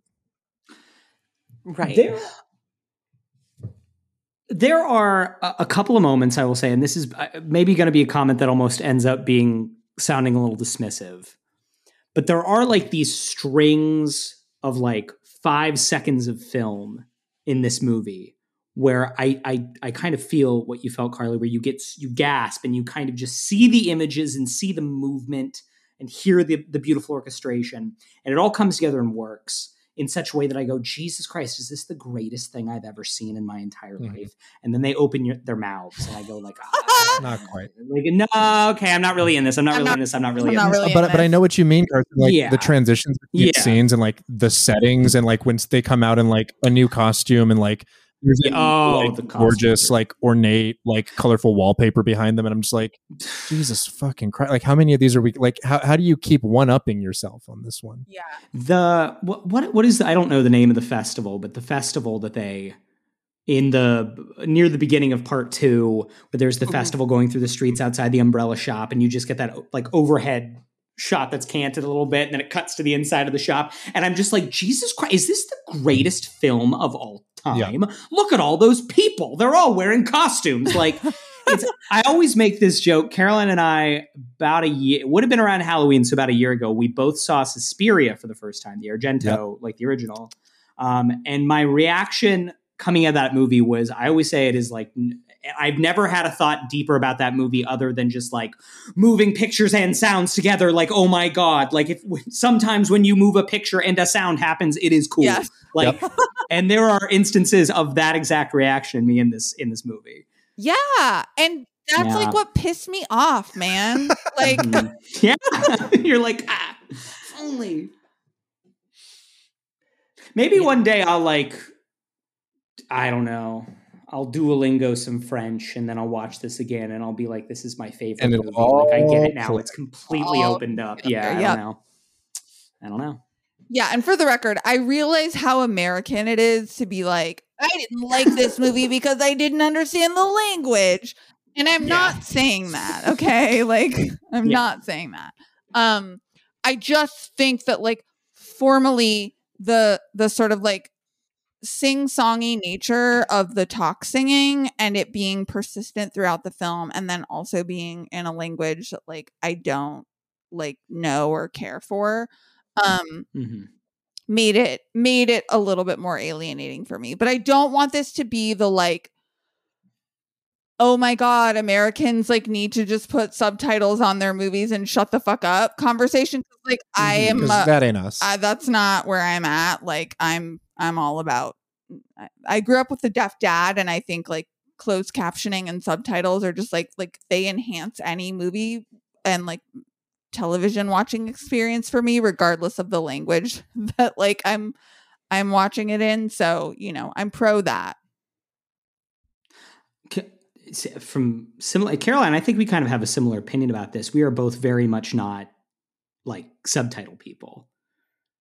Yeah, I mean, like, I think I think we're two of the few people in America in their twenties who like do not watch everything with subtitles. Mm. interesting yeah, I and mean, like, like, I- obviously, I- in terms of access and in terms of foreign films and you know people there are many many reasons why people legitimately need subtitles in all kinds of situations. But in terms of my experience of watching things i am very distracted by words on the screen mm. when i could be listening to people talking. Like if there is a way for me i i'm like I just rewatched for the billionth time one of my favorite movies, Kiki's Delivery Service, and like I know that it is uh, heretical to watch the uh, the dubbed version of the Miyazaki movies, I almost exclusively watch the dubs. Uh, we had this conversation online recently, and a lot of people fell right on the fence with it. That was like the yeah. the pure artistic approach mm-hmm. is to just watch both of them.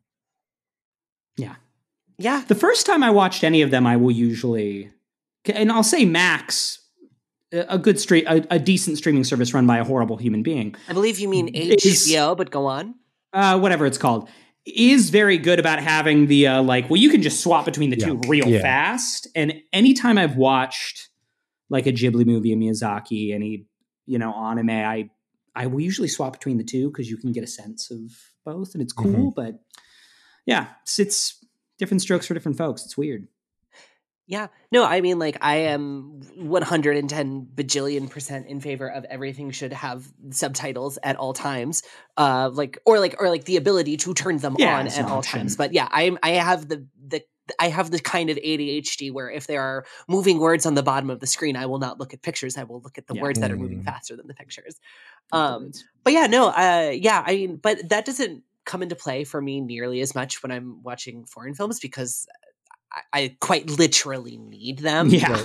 yeah. Um, but yeah, I don't know. I mean, okay. Um, one thing I want to just really briefly say, uh, just about one story plot point that I would be remiss if I didn't bring up is um, I one just want to shout out the fact that uh, in this movie, Roland Cassard is not like a shithead.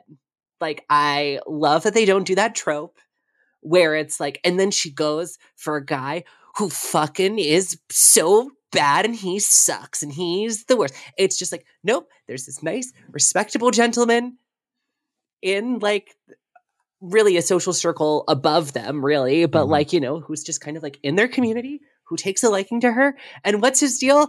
Um, he has a mustache and he thinks uh, she's really pretty and is very decent.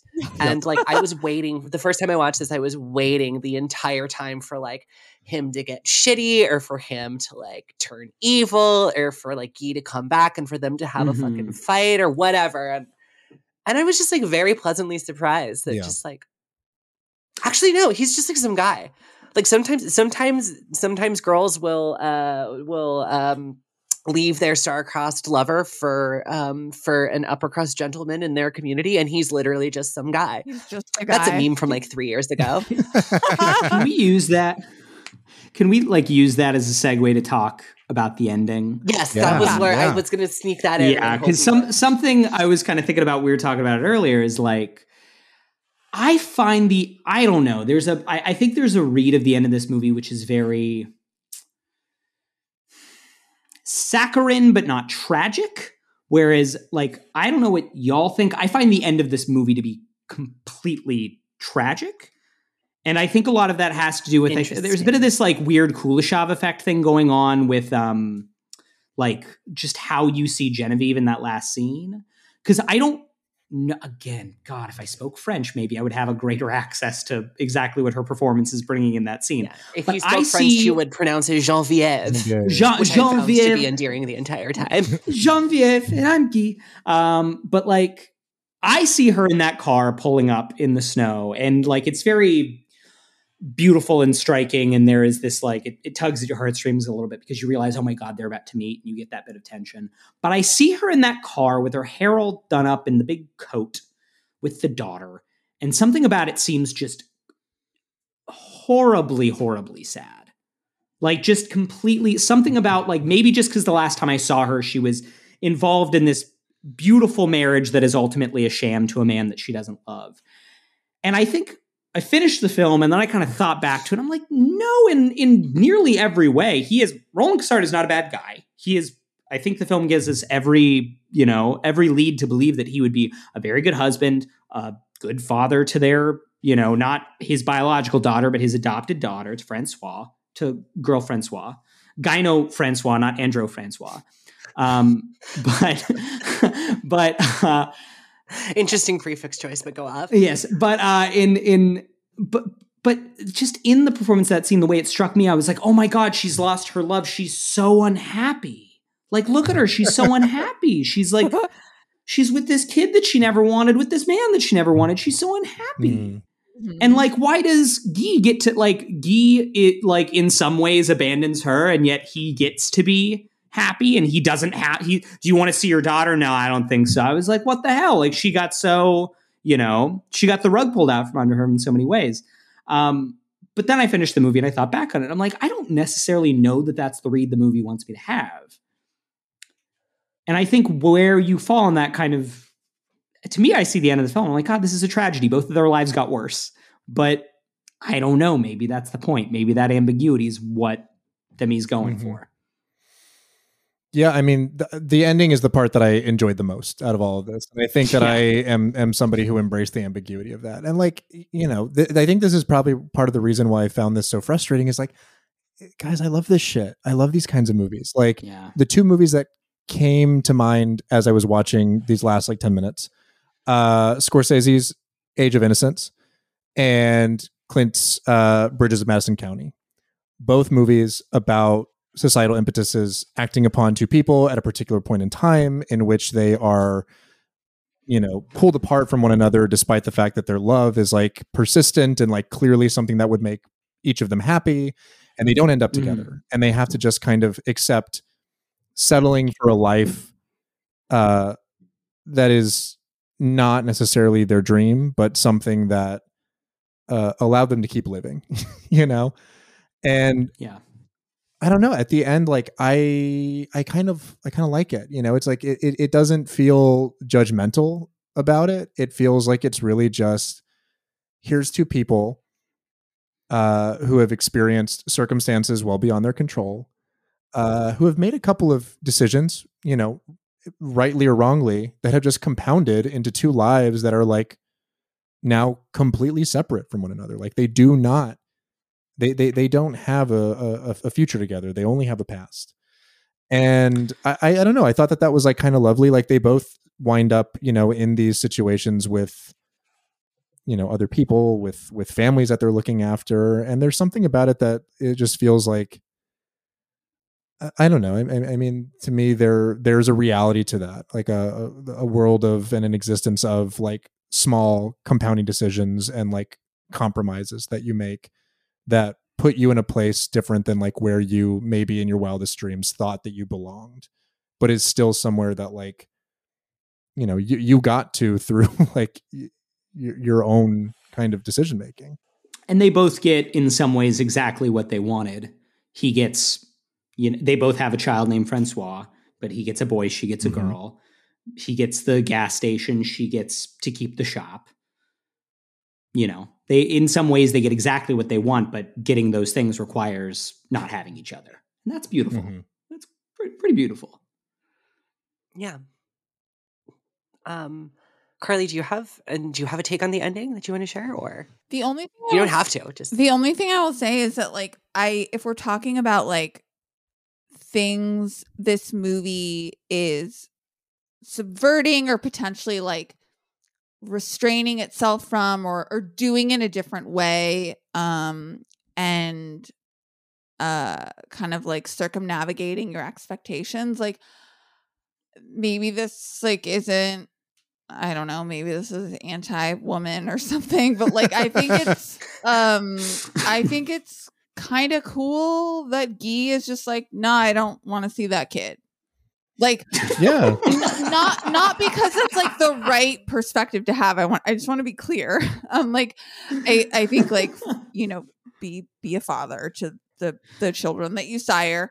Um but, he's not really that that child's father but he's not really that child's father and i think it's cool for a movie to show that like because that would never happen in an American film. Yeah. Never, never, never in 1964 or like, you know, even now would you like have a guy coming back from a war and like the the mother of their child together being like do you want to see your kid and the guy being like no i'm good like they, they just like that that would not be depicted on on film and like the fact that it is and it is in like 1964 and also that it's like not even like a major moment. It's like one of like several lines.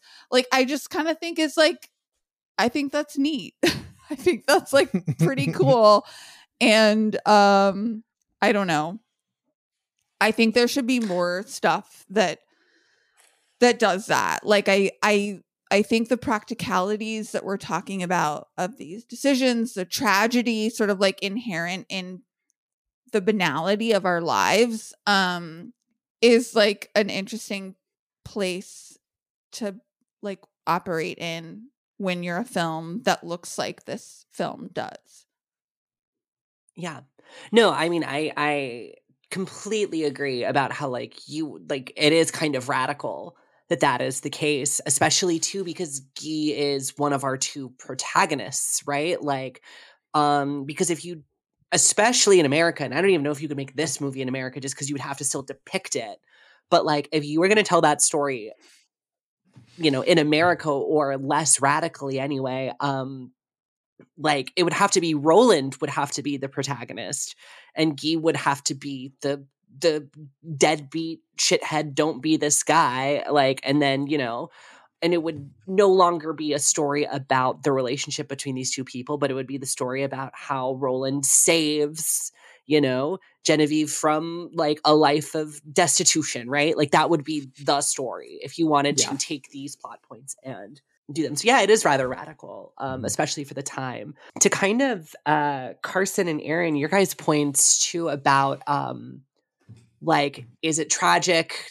The ambiguity is kind of there. It's kind of the point. Um, I think I'm in kind of a similar boat. I think maybe this is just using different language for the same thing. I would say less ambiguity and more like discord and tension Mm. between the elements of the film because like the thing that I keep thinking of is like that final shot, right? Like the car pulls away and the Mhm. camera's panning, like pulling back out, and he is playing in the snow with his family. Mhm. Like this beautiful, like, you know, obviously this film isn't American, but like this beautiful, all American, you know, like it's Christmas time, the snow is coming down, he's playing with his family. Why the most devastatingly tragic score in the universe plays? And when that happened, the first time I watched this movie, I was like, I was like, oh, holy shit, this is the end. I was like, no, this can't be the end. But like, this is clearly the end. Like, this is the end of the movie. What the fuck? Mhm. And then the credits roll, and I'm sitting there, like, wrestling with those two elements. And like, you know, this I'm using these elements as a microcosm of like the last 10 minutes of the film. But it's like, there is so much of that in there that you guys are right that like I really like, where it's like, I don't think it's fully tragic and I don't think it's fully happy in a way that like real life isn't. And Mhm. I think it's this really over the top, melodramatic, intensely theatrical way of getting at like what all of our lives are, which is like, well, we everybody gets their heart broken. And then you grow and you change, and that happens. And it will always be intensely tragic that you lost that love, but also like you'll deal. Like you'll deal. And like not even deal. Like you'll grow past it and you'll like Mm. just be a different thing later. Open a gas station. Yeah, Yeah, and that, that tension there. Yeah.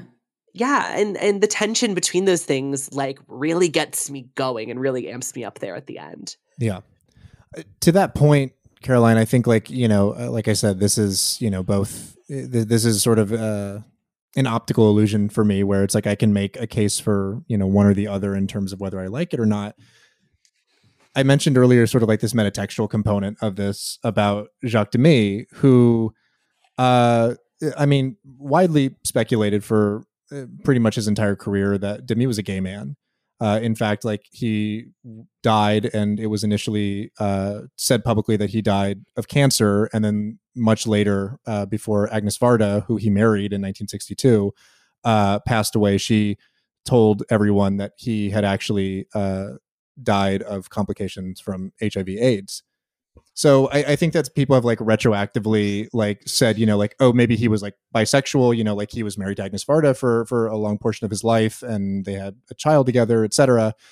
But I think that like distance that you're talking about to me reflects in the nature of the filmmaking in a way that I find compelling. Like him as an artist wrestling with that sort of societal expectation and that adherence to that sort of traditionalism uh, you know, via his marriage to a woman, uh, mm-hmm. you know, uh, alongside that complication of, you know, maybe feeling like he had to stifle other parts of himself. I think rings out within the movie. Like there's like a, a sort of stilting of like the whimsy, and there are parts of it that feel like they're about to like kind of evolve into something fantastical like in like the the kind of principal musical number that I'll I will wait for you the moment where the two of them are with uh, Guy's bike and like gliding across the street you know sticks out to me as this moment where it's like it's so close like they so deeply want to transcend the ter- terrestrial qualities of like their existence and and move into something else and they just can't quite do it and then we wind up back in you know Guy's little room in his apartment and his little twin bed with his gingham sheets or whatever, you know. and it's like, uh, I, I don't know. To me, it's like the stuff that I found confounding or even frustrating about the execution of the film in that regard to me suddenly becomes something that has a dimension to it that I appreciate as an artist working through his own you know his own feelings his own sensations his own like existence as a person. Um but again I, whether or not i actually like it or if it's more fun to talk about after the fact that that's really the question. It's a movie. It's a lot of movie. There's a lot of cinema going on. It is cinematic. I will say, oh yeah, us talking about this movie is making me appreciate it more, which I always love when that happens, and I think that's like mm-hmm. why people should talk about art together, um, in a way that is not just like this sucks or like I loved it. Um, I, I really, really one of one of the things that I genuinely enjoy about doing a podcast and there are days when I like hate doing our podcast. It's ours, true. not yours, ours. Um and I'm sure. just like I fucking like no, no, I don't want to do this. I hate this. Um but one of the things that I always always find myself feeling even when I go into us recording an episode where I'm like I'm not ready for this. I don't feel smart. I don't have anything to say. Eh. We leave the conversation I'm like oh, like I feel so many things about this movie that I never would have felt if we hadn't had that conversation. Even movies I already adore. And what I really love is when it's a film I don't like and I have a conversation with some smart people and who think about things differently than I do and aren't replicas of my brain and can like make me see things that I wouldn't have seen otherwise. And then I like like the thing more, like that's fucking cool. And I can still be like, uh, watching this was a little bit difficult for me, friends. But like now that we're talking about X, Y, and Z things, I am actually retroactively deciding, oh, I really like that part of that movie, or I, I really appreciate that scene in ways that I like wasn't able to access when I was watching it in real time. Like, I don't know. I'm I'm not like going back on the fact that like I didn't enjoy watching this movie, but I am going to like reassert that like there were things about this film that I did genuinely enjoy um and made some of the things that I didn't more frustrating, but what the this what this conversation has done for me is also made me realize too that like some of the things that I didn't like perhaps served a purpose and like my interrogation of like that purpose and also hearing you all so t- talk about it so beautifully and intelligently is making me like those things a little bit more and be like oh, maybe like the fact that they like didn't float away on the bicycle and I really wanted them to is like the point and like something that is interesting and like I should probably sit with. So yeah. Long-winded way of saying like I I really appreciate us talking about this film so openly and honestly and like us having the space to like disagree on stuff because it has landed me in a place of like liking this movie more than I did when we came into the conversation. Upgraded from a hated it to a hated it in a low key way. no, now I'm just kind of like maybe Yeah. like I like that I hated it, you know? Maybe like I'm supposed Yeah. to be into the fact that like I hated it a little I love. I love when that happens. I was like, this antagonized me, but that's kind of the point. All Mhm. right. Yeah. yeah. No, absolutely.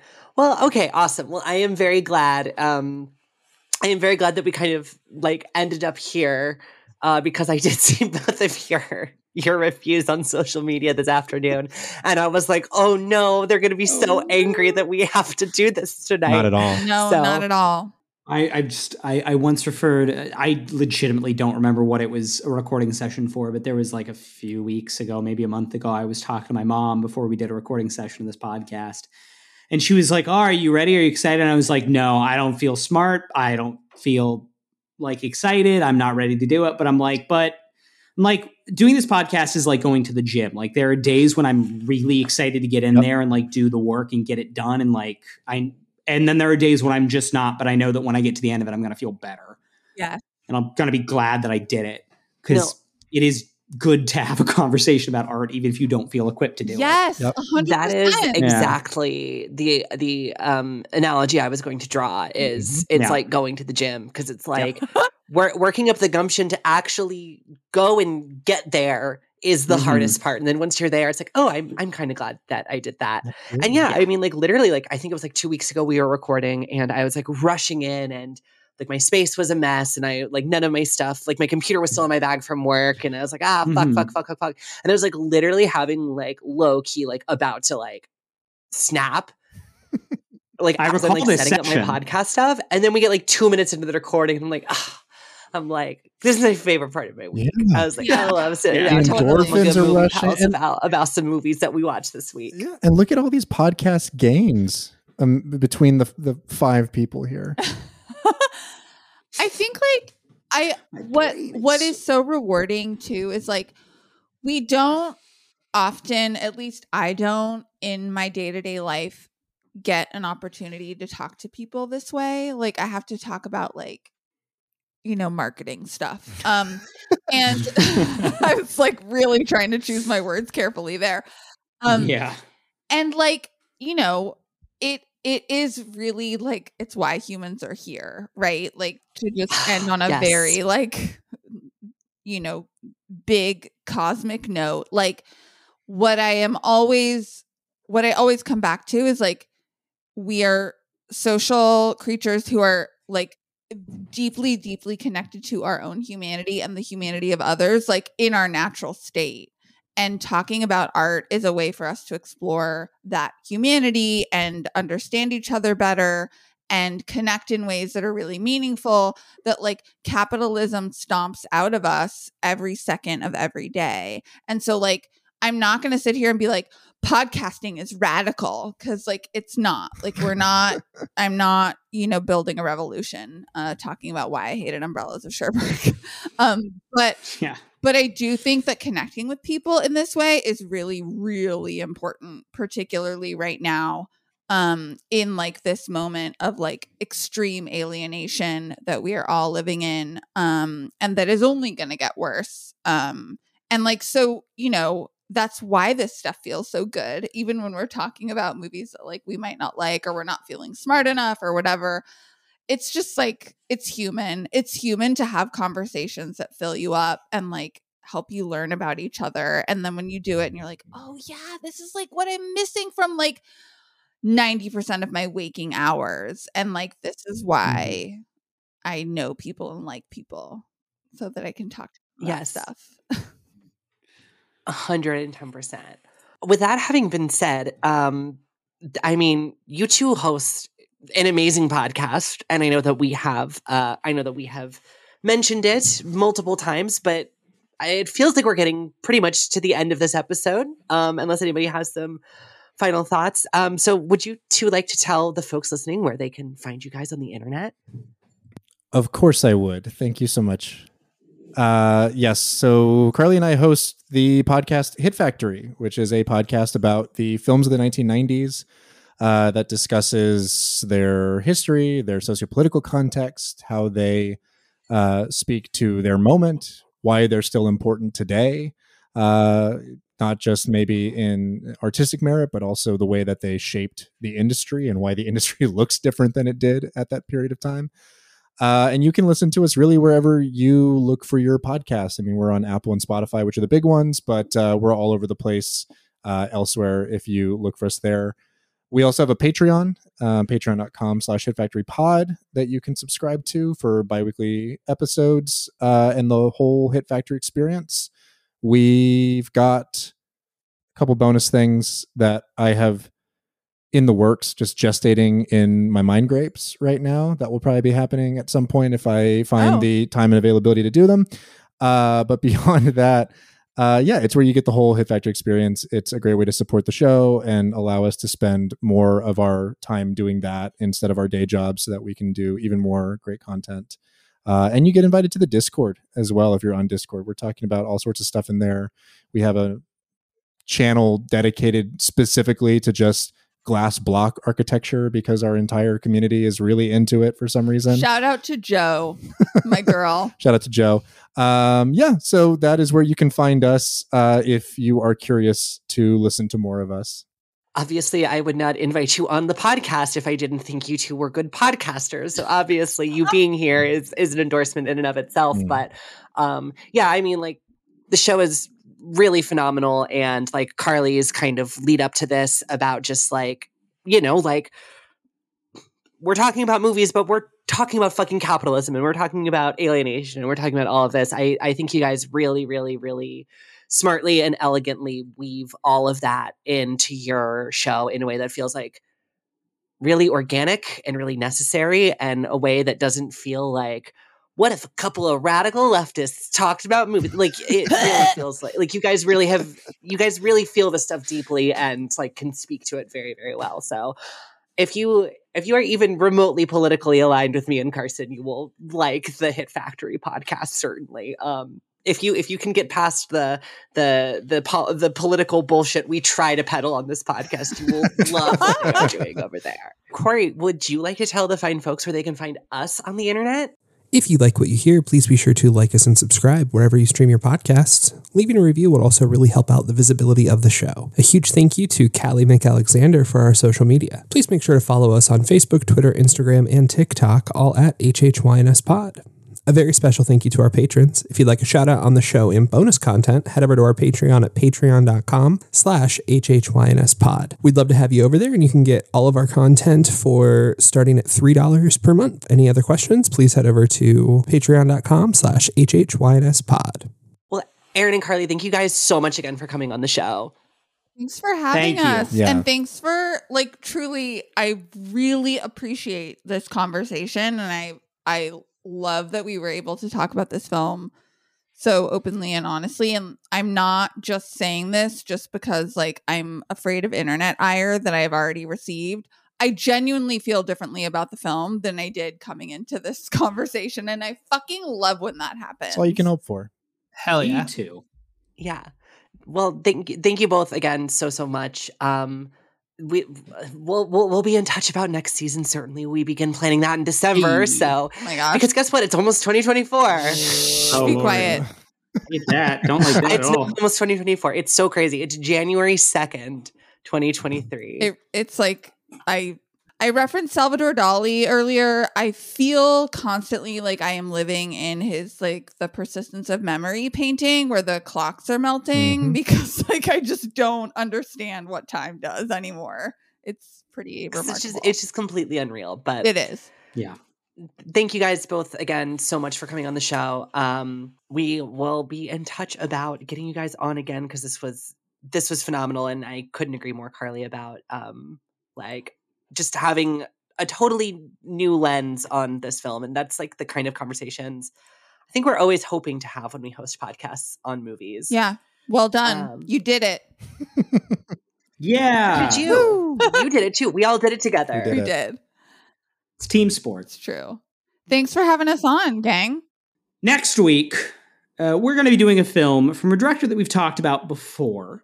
Uh, because he's got a movie coming out. That movie is called Dune Part Two. Oh no, wait! Oh wait! Because of the uh, ongoing, the on well at this point only one strike. I don't know what it's going to be like when you hear it in the future, but because of the ongoing SAG-AFTRA strike uh, and David Zaslav's greed, uh, that movie is no longer coming out in the month of November. But you know what did come out last month?